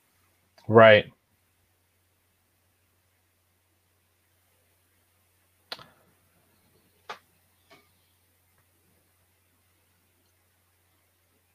Obviously, very high concept, you know, what that they're trying to pitch.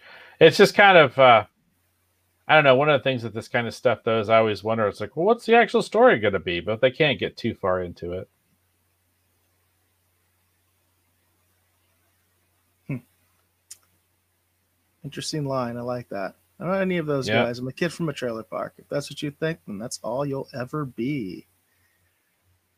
Yeah. Well, I, I think it's interesting. Uh, I def that, that w- this is a true reaction for me. I haven't seen this before. Uh, Dave told me he was going to show it, uh, but I hadn't seen anything about that. Well, I, I shouldn't say I hadn't seen anything about the the last Starfighter sequel. I'd heard a rumor about it, and I wasn't sure how seriously to take it. But I didn't know this sizzle reel exist uh, existed. And uh, Matt Henshaw's in the house. He says, "Okay, I am here now. What did I miss?" well, I'll, I'll, let me. What I'll do, Matt, is I'll share the link actually in the chat, so if people want to check it out, you you guys can just check it out. There you go. There you go. Um, um I do think it. I do. I do think it would be really cool to to, to do a sequel to the Last Starfighter. Um, I, I, the the way that it was the, the way that you were um, you know you were quoting the article, and they were talking about what this is what this is going to be. It does give me some concern about whether they they have any uh, intention of using any of the original uh, cast members, any of the original surviving cast members, or not.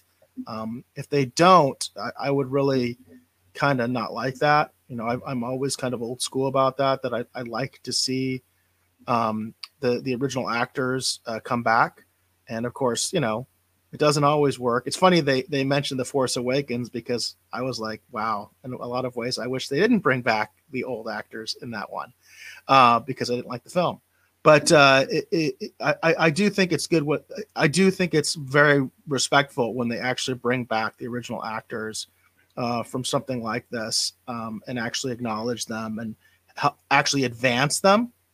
That would be kind of cool, you know, where they actually advance. Like we're now, for instance, if the original character was now like the trainer, you know, he's the master, so to speak. Um, it has to kind of kind of get these raw recruits, you know, uh, going. That would be kind of neat, kind of obvious, but also kind of neat, I think. Um, so I just kind of hope that they do have some place for them. I I honestly do think that's what they intend to do, because um, I've heard a lot of talk about this this sequel, you know, to Last Starfighter.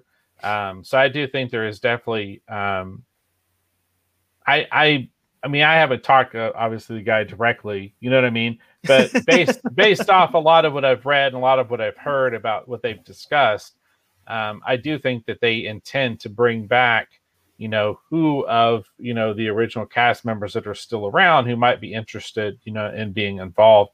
You know, when you think about it, there's not that many um, people I think left to even bring back. To be honest, um, I think a lot of the you know, because a lot of the main characters you think of are like, you know, Centauri, right? You think of Greg, you know, and I think the actor who played Greg has passed.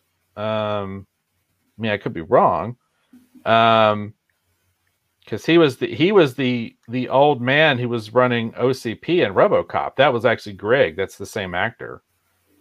Um, but I think that he has actually probably passed, and um, the guy who played Centauri, um, I think he might have passed as well. I mean, I could be wrong. Um, it's very possible because they, the, they were older even even then. Yeah, yeah. So I think you know the main people we're looking at, you know, would be Alex Rogan, you know, right? Like he would be your main. Uh, I think I got that name right. Um, I think he would be one of your main, you know, your main characters you'd be looking at. So, yeah, the well, he was the main character, right? So, yeah, Lance, yes, that's that's the name of the actor. I'm kind of okay. looking on IMDb as you're talking. So, right. Well, the character, not the actor. Um. I can't find. Well, anyhow, now I'm killing time trying to figure out. Anyhow, I think I think like for example, I think the actor who played Greg, I think he might have passed, and again, I think the actor who played Centauri might have already passed. So I don't think we have that many people to bring back. I mean, like I said, I, I think you're make, mostly looking at bringing the actor back who played Alex. You know, maybe the actor who played uh, the love interest, whose name I can't remember off the top of my head.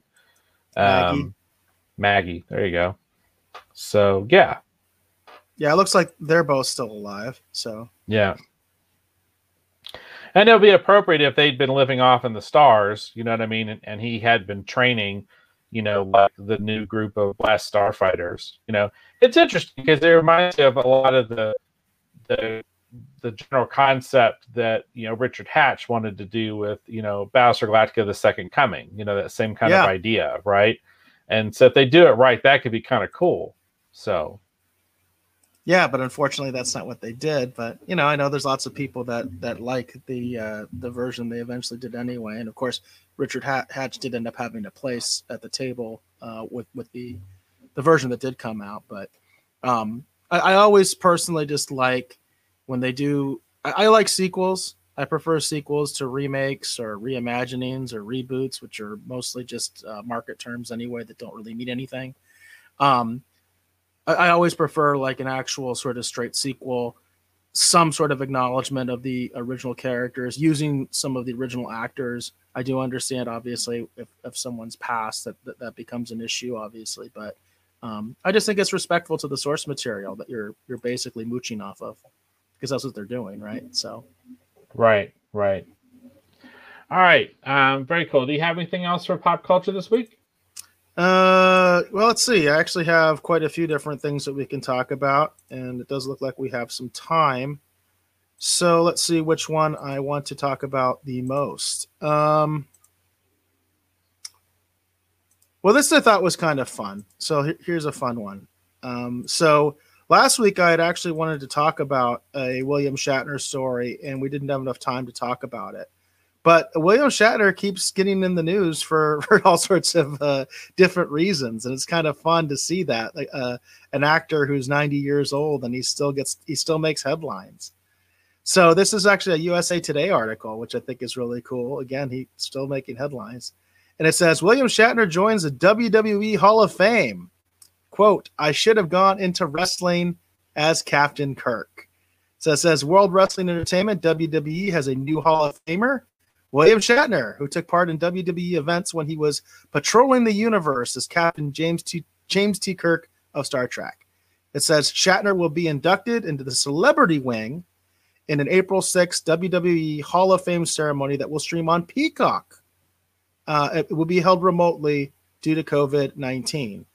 Uh, and also, I guess they're combining the classes of 2020 and 2021 due to the pandemic. They didn't do a class of 2020 and Shatner is technically part of that 2020 group. But uh, it's funny for me because I'm a huge William Shatner fan. And, you know, I, I, even had the opportunity at Star Trek Vegas. My friend got a photo op with him. And at uh, at those events, you're allowed to have like a plus one when you do a photo op. So I got to meet William Shatner very briefly and take a picture with him. But I didn't even realize he did WWE stuff. did you know that? I mean, did you even know, Dave, that he was involved with the World Wrestling, uh, you know, Federation, World Wrestling Entertainment? I mean, I'm not surprised because they would bring in all kinds of movie tie-in stuff to promote wrestling stuff. I mean, the biggest one I think of is when RoboCop supposedly showed up to help out during a big wrestling match and they were promoting RoboCop 2. So Oh wow, I didn't even know that. Yeah, I didn't know that. Yeah, that was that was weird cuz RoboCop supposedly showed up to try and help decide the match. It was really strange. Um cuz the whole time I'm watching this going there's no way in hell they could do that, you know. Um but you know, it it's interesting because uh, that's kind of a kind of like a staple in my mind anyway of, of kind of wrestling and wrestling entertainment is is you know tying in those different celebrities and and bringing kind of all these different kind of things together, almost like a a melting pot of you know pop cultureness. You know what I mean? So to me, it, um, I'm not not too terribly surprised. I don't remember seeing the William Shatner stuff specifically, um, but you know, there's a lot of stuff that William Shatner did as Captain Kirk that sometimes we aren't aware of. Like, for example, like in foreign countries, there's these amazingly produced commercials where Captain Kirk is running around and you know, you know, Wrath of Khan era, you know, red tunics with phasers blasting with you know James Doohan and stuff, and you're like, what is this? Like, when did they do this? You know, and and then just recently on YouTube, YouTube recommended I watch a video, and it was actually uh, a press conference they were doing for the media for actually Star Trek Five, uh, Final Frontier, where all the cast members were there in their motion, well, we'll call Wrath of Khan era red tunics, and they pull back the curtains and it's the whole bridge set and everything's working and they answer questions from the press for a little bit. Harve Bennett's there, and I'm like, what is this? How have I never wow. seen this before? Um, and then and it also recommended another clip of Shatner, and he's sitting on an outcropping uh, in view of El Capitan talking about you know um, the reason they had that segment in Star Trek Five and where the inspiration came from, and I was just like going, how have I never seen any of this stuff before? So if you go on YouTube, there's all kinds of interesting stuff that William Shatner did that they were probably not aware of. So one of my favorites, uh, speaking of ads, is uh, he did one for I can't remember which of the JJ Trek uh, movies they made a game for. I, I, believe it was the second film they made a video game for. Um, I, I, don't think it was the first one, and I'm pretty sure it wasn't the third one because the third one didn't do very well. But uh, they made an adaptation of the you know the theatrical JJ verse Star Trek into a video game, and they didn't use any of the actors from that that cast uh, for promoting it. They used William Shatner, and he did a rematch with the Gorn. Have you ever seen that one? Dave, have you ever seen that one? No, I have not seen that one. Sorry, oh, I, you, you, I think you would mute. love it. You've got to check it out. I think if you put in like maybe if you put in Star Trek, uh, what what was uh, what was Star Trek the Star Trek two of JJ verse called um, Star oh, Trek in, uh, Into Darkness. Maybe it's if you just put like Star Trek Into Darkness video game, or you know maybe just like uh, you know Star, it might even be Star Trek Beyond video game or something like that, or just Star Trek video game you know 2009 or something. It'll probably mm-hmm. pop up it's a it's so funny. It's so funny. I don't want to ruin it for you. You got to check it out. It's it but they have an actual rematch with william mm-hmm. shatner and the gorn. And as matt henshaw says everyone loves the shat. Of course everyone loves the shat mm-hmm. matt. Absolutely.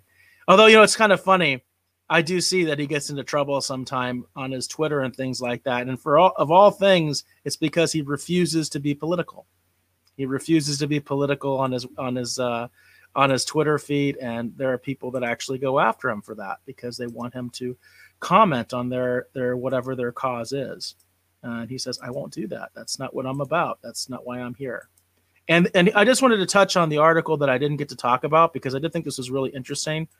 Uh, I wanted to talk about this last week because last week, of course, uh, William Shatner turned 90 years old, and this is uh, uh, an article that uh, from March 22nd, so it is a little bit dated, but I didn't get to talk about last time. And William Shatner did turn 90, and it said William Shatner celebrates 90th birth- birthday by creating an AI version of himself for future generations. So he huh. said basically, um, it says on Monday, Monday of that of that last week, Storyfile, an, an upcoming interactive storytelling app announced that the icon, iconic actor, writer, director is joining the company as a brand ambassador. Ch- Shatner, who is also marking a big birthday milestone Monday, is the first person to work with Storyfile Life to create an AI powered interactive conversational video that his family and friends can interact with for years to come, available beginning May of 2021. So it's kind of interesting. So essentially, if you really think about what this is, this is like the first kind of version of what you might call like a holodeck recreation of a, a, like a historical figure or of a real person and basically they're incorporating this sort of you know artificial intelligence technology to create this this interactive uh, uh, William Shatner that will will theoretically be around long after he's gone. And I just thought that was so interesting because you know, essentially this is basically like, you know, the first version of like a holodeck character. You know, obviously you'll probably just interact with them, you know, via a screen or something like that. It won't be a hologram yet, but the idea is basically the same. And I thought that was really interesting that that's something that's actually happening. Huh, that's pretty cool. That's pretty cool. Um, I did find, if you don't mind if I share my screen, I found that commercial I was talking about. Sure. Yeah, let me get mine. Let me get mine off real quick.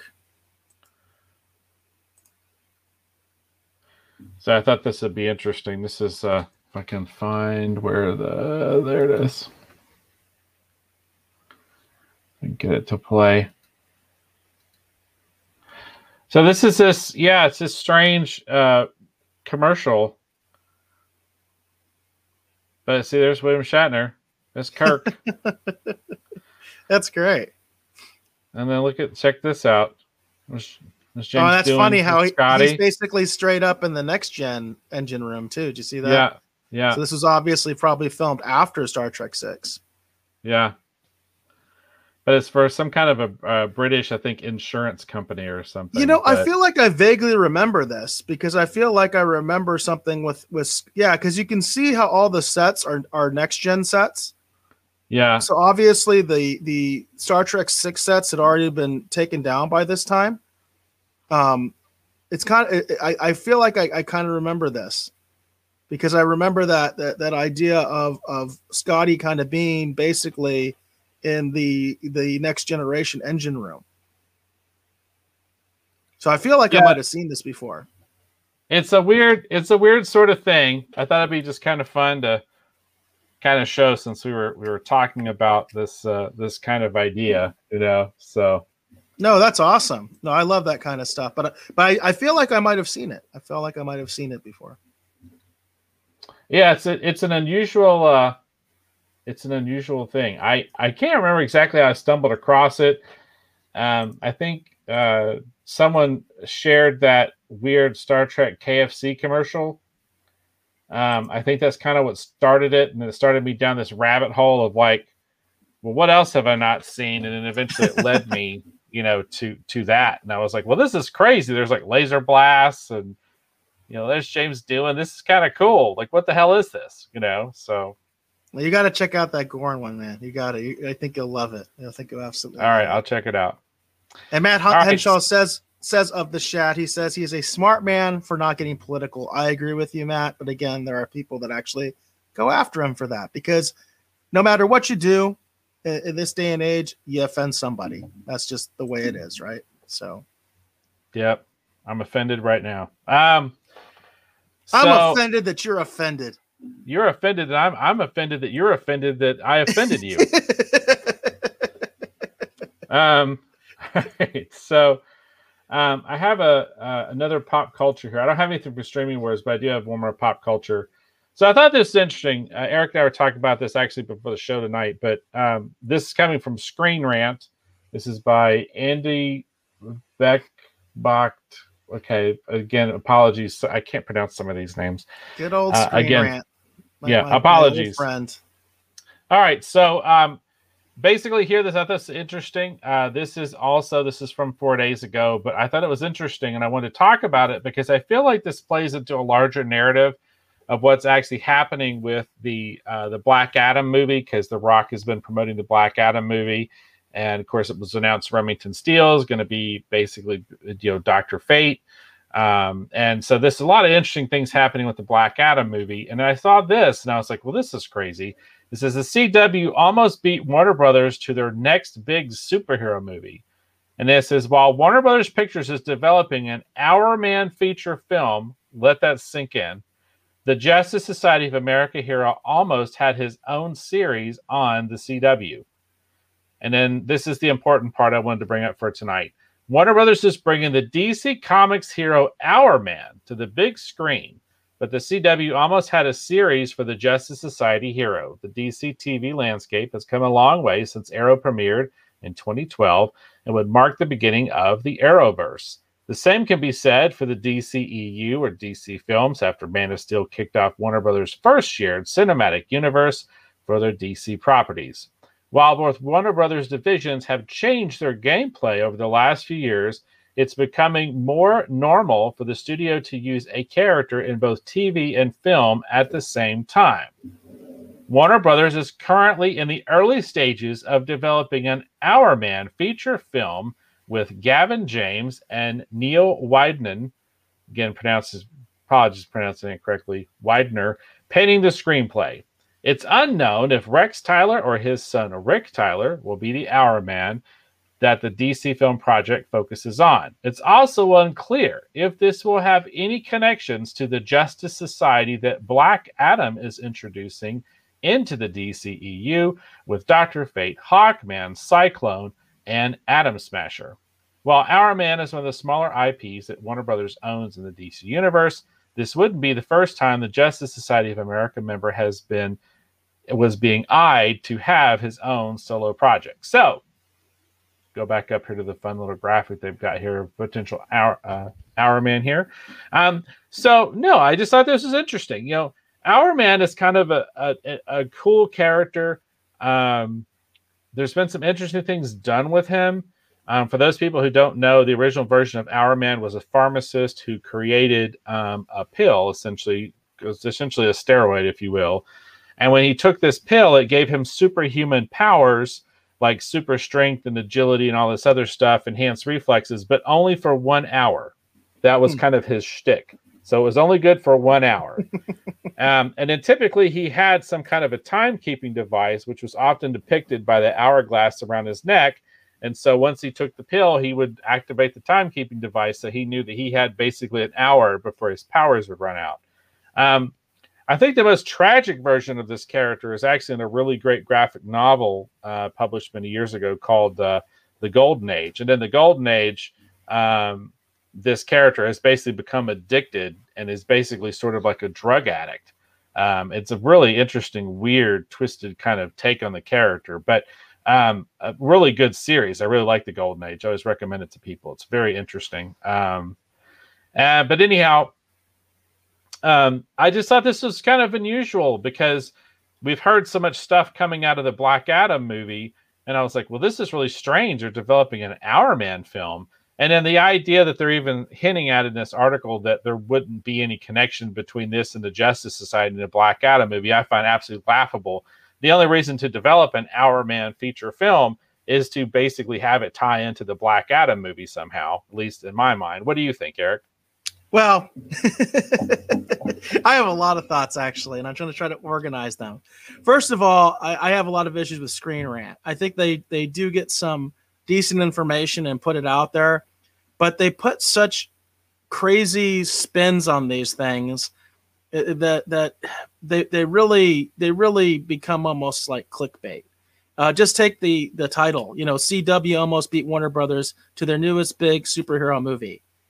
Um, Flash, anybody? No?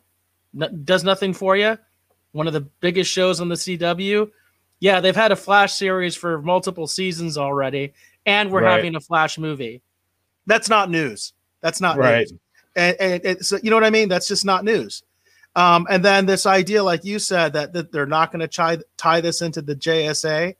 Uh, I was talking to Dave uh, uh, off the air that I had just seen an article. I think it was on comicbook.com. Don't quote me. I don't have the article to, to bring up, but it was bringing up a very interesting editorial about how Black Adam could be the key to sort of going beyond the Snyderverse because the Snyderverse is kind of like so um, you know so trendy at the moment with people like restore the Snyderverse, which we really know is not going to happen, at least not in the not in the near future, not not under the current regime.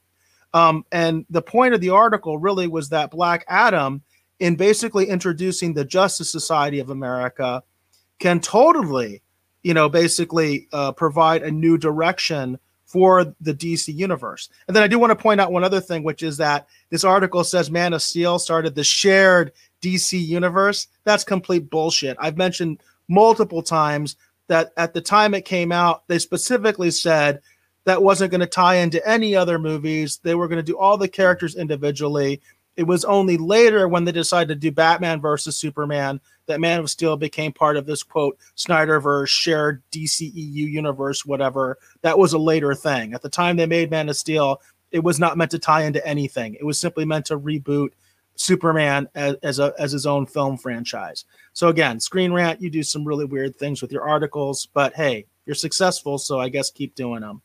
Um, but the, the the the JSA thing is is the biggest thing I get out of this. Um, and also again with that thought that came from that article that I read before, with this idea of Black Adam, and and also you have to realize uh, Shazam, of course, ties into that because obviously Shazam and Black Adam are definitely going to be in the same universe.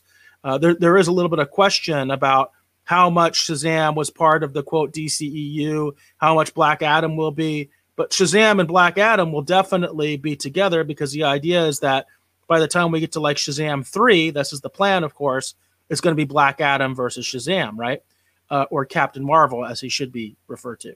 Uh, so I think that's interesting. I think that that's a good idea because I mentioned this to Dave off the air. Um, it, this is the possibility of DC films actually doing it right, actually establishing all of their characters individually first, the same way that the MCU did, and then having a big, you know, JSA moment where they all come together, as opposed to the Snyderverse, which was completely rushed and uh, basically like is very controversial you know, I, I, think a lot of people that are big Snyder Cut fans or, or Snyder Cut advocates forget that how divisive and controversial those takes on the characters were. But but ultimately they were so rushed. Nothing was developed, you know. So I think uh, now DC has an opportunity where they could develop all these characters individually. Shazam has had his own movie. Black Adam gets his movie, which maybe uh, a lot of people I'm hearing is going to introduce like Hawkman you know, that kind of a thing. So then, and then maybe we get Hourman in his own movie, and maybe that can also introduce some other character, uh, like say the classic Sandman or something like that. Could also be tagging along. You know, you could do all sorts of different things, and you kind of introduce these characters in these different movies, and then you then you have the big event JSA movie. And the funny thing would be is that the JSA ends up becoming the the big thing to actually compete with the Avengers when Justice League just didn't do that. That would be really strange if if at the end of the day that because they talk about how everything's like a everything's cyclical, you know what right. I mean? Like everything moves in a circle. And it'd be so weird if some if they if they actually pull this off and if the JSA turns out to be the thing the DC universe, because you know the JSA beget the JLA, and then the JLA begets the J like passes the torch back to the JSA. That would be that would be absolutely one of the most insane things I have ever seen. Because in a weird way, it would almost kind of echo what they've done with the Marvel Universe. You know, the Marvel Universe started off, you know, you know, with Iron Man. You know, Iron Man's a great character, but Iron Man is not the household name that Spider Man is. You know, uh, no, Iron Man. I, have the... said it many times. For many people, including myself, Iron Man before the movie came out was considered a cheap ripoff of Batman. There's lots of people that felt that way. Yeah. So it would be really interesting if you know again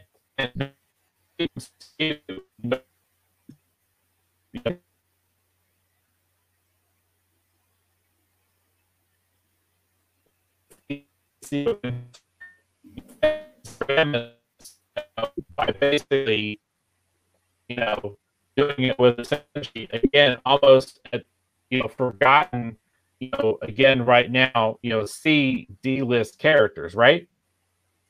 I think we were having some technical issues there, uh, Dave. It sounded like you went oh. like really badly digital for a while.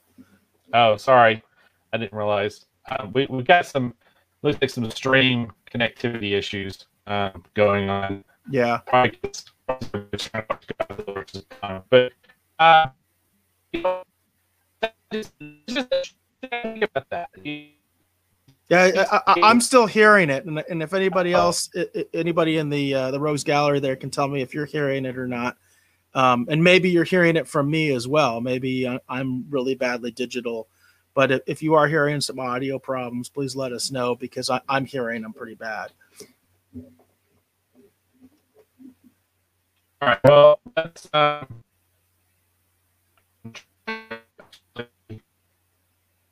get the screen to change, but it won't change on my end. Because I was going to go ahead and pull this graphic down. Maybe this gra- there you go. Maybe this graphic is kind of bogging us down. Okay. Jane says it's just you, Dave. Your your your audio is the one that's bad right now. So maybe it is huh. just you overtaxed your system a little bit with the the shared screen or something like that. Matt confirms that as well. He says, uh, "Yeah, sounds like Dave has a bad connection." Well, I'll just keep my thoughts to myself then. we don't want that. We don't want that.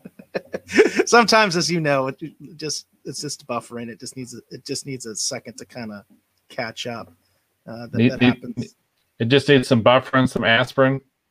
Yeah, there you go. There you go. It just needs some aspirin. And Jane says you're good now. So. Yeah, it's just screen rant. Probably screen rant was bogging our was keeping us down. That's a joke. That's a joke. Well, speaking of rants, and I know you said that you you weren't specifically wanting to talk about this, but I feel like it, it needs to be brought up because it is kind of big news. Uh, this is also a Gizmodo article, and it says Marvel says goodbye to Diamond, chooses new comics dis- distributor in Penguin Random House, which I was really kind of surprised by that. That Penguin Random House is taking over um, distributor duties for Marvel. So this is another big blow to Diamond, and I am curious, Dave, if you have any thoughts about this. Um, I mean, I'm not too terribly surprised um, because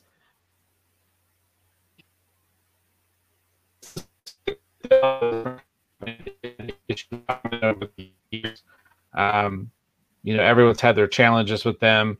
Um, and then, you know, on the flip of that, you know, when when Disney bought Marvel, they had so many partnerships with so many different, you know, publishers and different distribution channels and everything.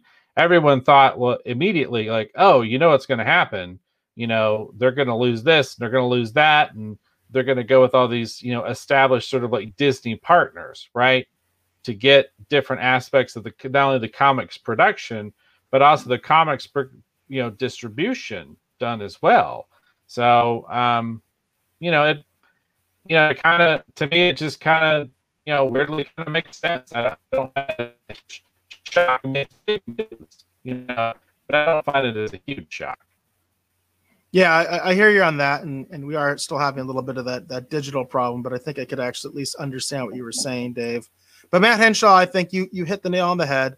Uh, DC left, you know, it was just a matter of time for Marvel. I think that's kind of my take as well. As after DC kind of established the precedent, uh, Marvel was going to be going. Uh, it was just a matter of time. Um, ultimately, in my personal opinion, I've always felt that this idea of an exclusive distribution in terms of just one company that distributes all comics was always bad. I do remember, and I've talked about this when I first started going to um, San Diego Comic Con this is when I first even became aware of the distribution process because I was trying to self-publish my own book, and so I was trying to find out what the guidelines were and all that stuff to submit. Um, and I remember when I first went, there were still two other companies. There was still there was still FM, and there was Cold Cut, and they were competing amongst themselves for the last two to three percent of the market. I think that was the number I got. It was really sad and of course those companies eventually went away. But but i actually think i still have like a cold cut um, submission thing somewhere you know because i was i was getting ready to submit to them. Uh, and they and their submission um, uh, their submission uh, standards were much much lower than diamond. They were much more open to just allowing the market just allowing the uh, comic book shops to decide what they wanted as opposed to diamond which you know it was a big deal just to get into Diamond. So I guess I, I've never really liked Diamond. I've always felt like they're kind of against the little guy. I guess is, is what it really comes down to for me. Um, and I've just never liked the idea of one distribution model. Um, I get frustrated with with film because film has multiple distribution models, but relatively speaking, they're very few. You know, it's basically just the major studios and then the major streaming services we talk about and nowadays, pretty much all the major st- streaming services are owned by the studios or have their own studio, right? So it makes it very limited there. But at least there's multiple multiple venues, whereas with comics it was one, and I always thought that was kind of bad. So that doesn't necessarily mean I want Diamond to go out of business, and I'm not trying to say that, but I was never very happy with with that model of just one company dominating the entire industry, and I, I feel like that had to be broken if the comic book industry is going to survive.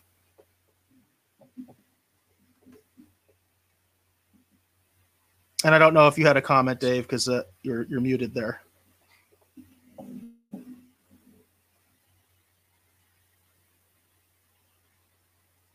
We still having some of those digital issues, Dave. Can you hear me? I can hear you. Can you hear me? Yes, very clear now.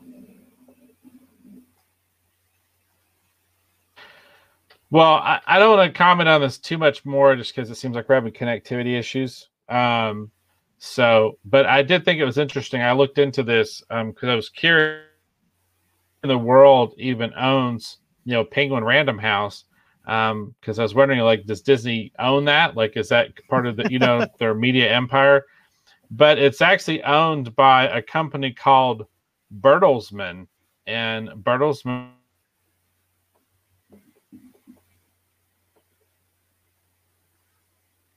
that's weird. So what did you say about bertels bertelsmann is what it's a german media conglomerate that's who owns penguin oh, okay. random house I'm actually aware that uh, you know one of the biggest uh, one of the biggest uh, book shows is in Germany, so I know that there is a lot of publishing there. In fact, I found out about that because of San Diego Comic Con. People would tell me about that. Like, there's this huge event, and obviously, I'm sure they haven't had it, you know, in the last year or so. But I know uh, I was told that the biggest book event, just books in general, is actually in Germany. So that doesn't surprise me. Yeah, um, Matt's got a comment over here. Um, well, I was trying to pull it up. Um, he says, uh, I agree. Diamond is or was a monopoly for comics. The industry is limping along as it is thanks to COVID. True. That's very true. Very true. Uh, yeah, some people have had great success, you know, crowdfunding, you know, with their comics and taking them directly to, you know what I mean, you know, potential supporters, you know. Oh, so, yeah. As far as indie, that's exactly what's going on. The, the the really successful indie creators, that's what they're doing. They're crowdfunding. Absolutely, that's absolutely what they're doing. And uh, more power to them because that's pretty awesome that you have that direct connection to your audience and you're able to do that. That's great.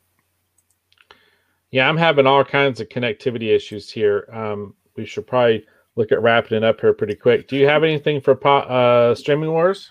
Well, we're at the two hour mark anyway, and my article wasn't like earth shattering. And because of the connection issues, I think we should go ahead and just wrap it up. All right. Sounds good. Okay. All right. So I want to thank uh, all of you probably watching and listening to this episode of uh, the Retro Rogues Live. Again, my name is Dave Beatty. I've been one of your hosts. If you're curious to see uh, the fun things that occupy my time these days, these days, please check out my uh, t-shirt company, KirbyTees.com. K-I-R-B-Y-T-S.com, and maybe even possibly consider purchasing a Retro Rogues Live shirt and supporting what we're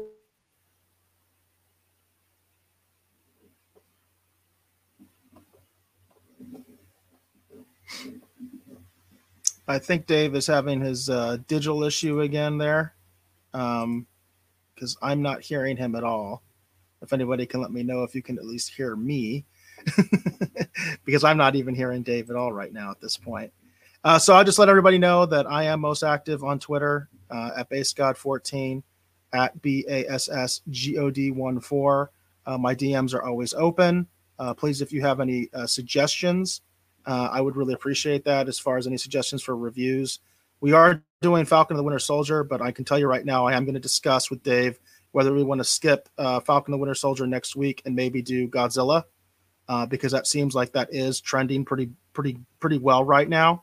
So if any of you folks have suggestions there, please let me know.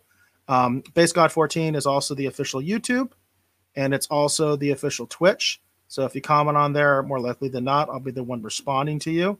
And I do appreciate the feedback, Jane and Matt, letting me know that you can hear me loud and clear. Uh, so I'm going to go ahead and finish up the show. Uh, fun little comment there from you, Matt. Uh, is Micah watching too much TV, Dave? Because I think Dave can still hear me fine. so I don't know if that could be possibly the issue. And Jane also says another great show. We appreciate uh, that, Jane, and we appreciate you being here as we always do. And with that, we'll leave you, Jane, with the last word.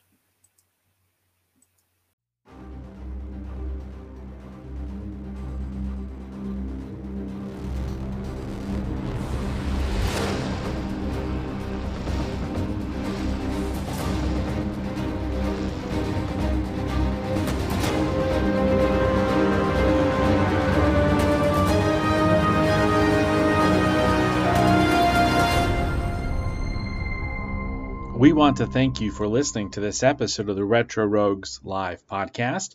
You can learn more about Eric Alexander and Find the Live Show on either Twitch, YouTube, or Twitter by searching for Bass God 14. That's B A S S G O D 1 4 on either YouTube, Twitch, or Twitter.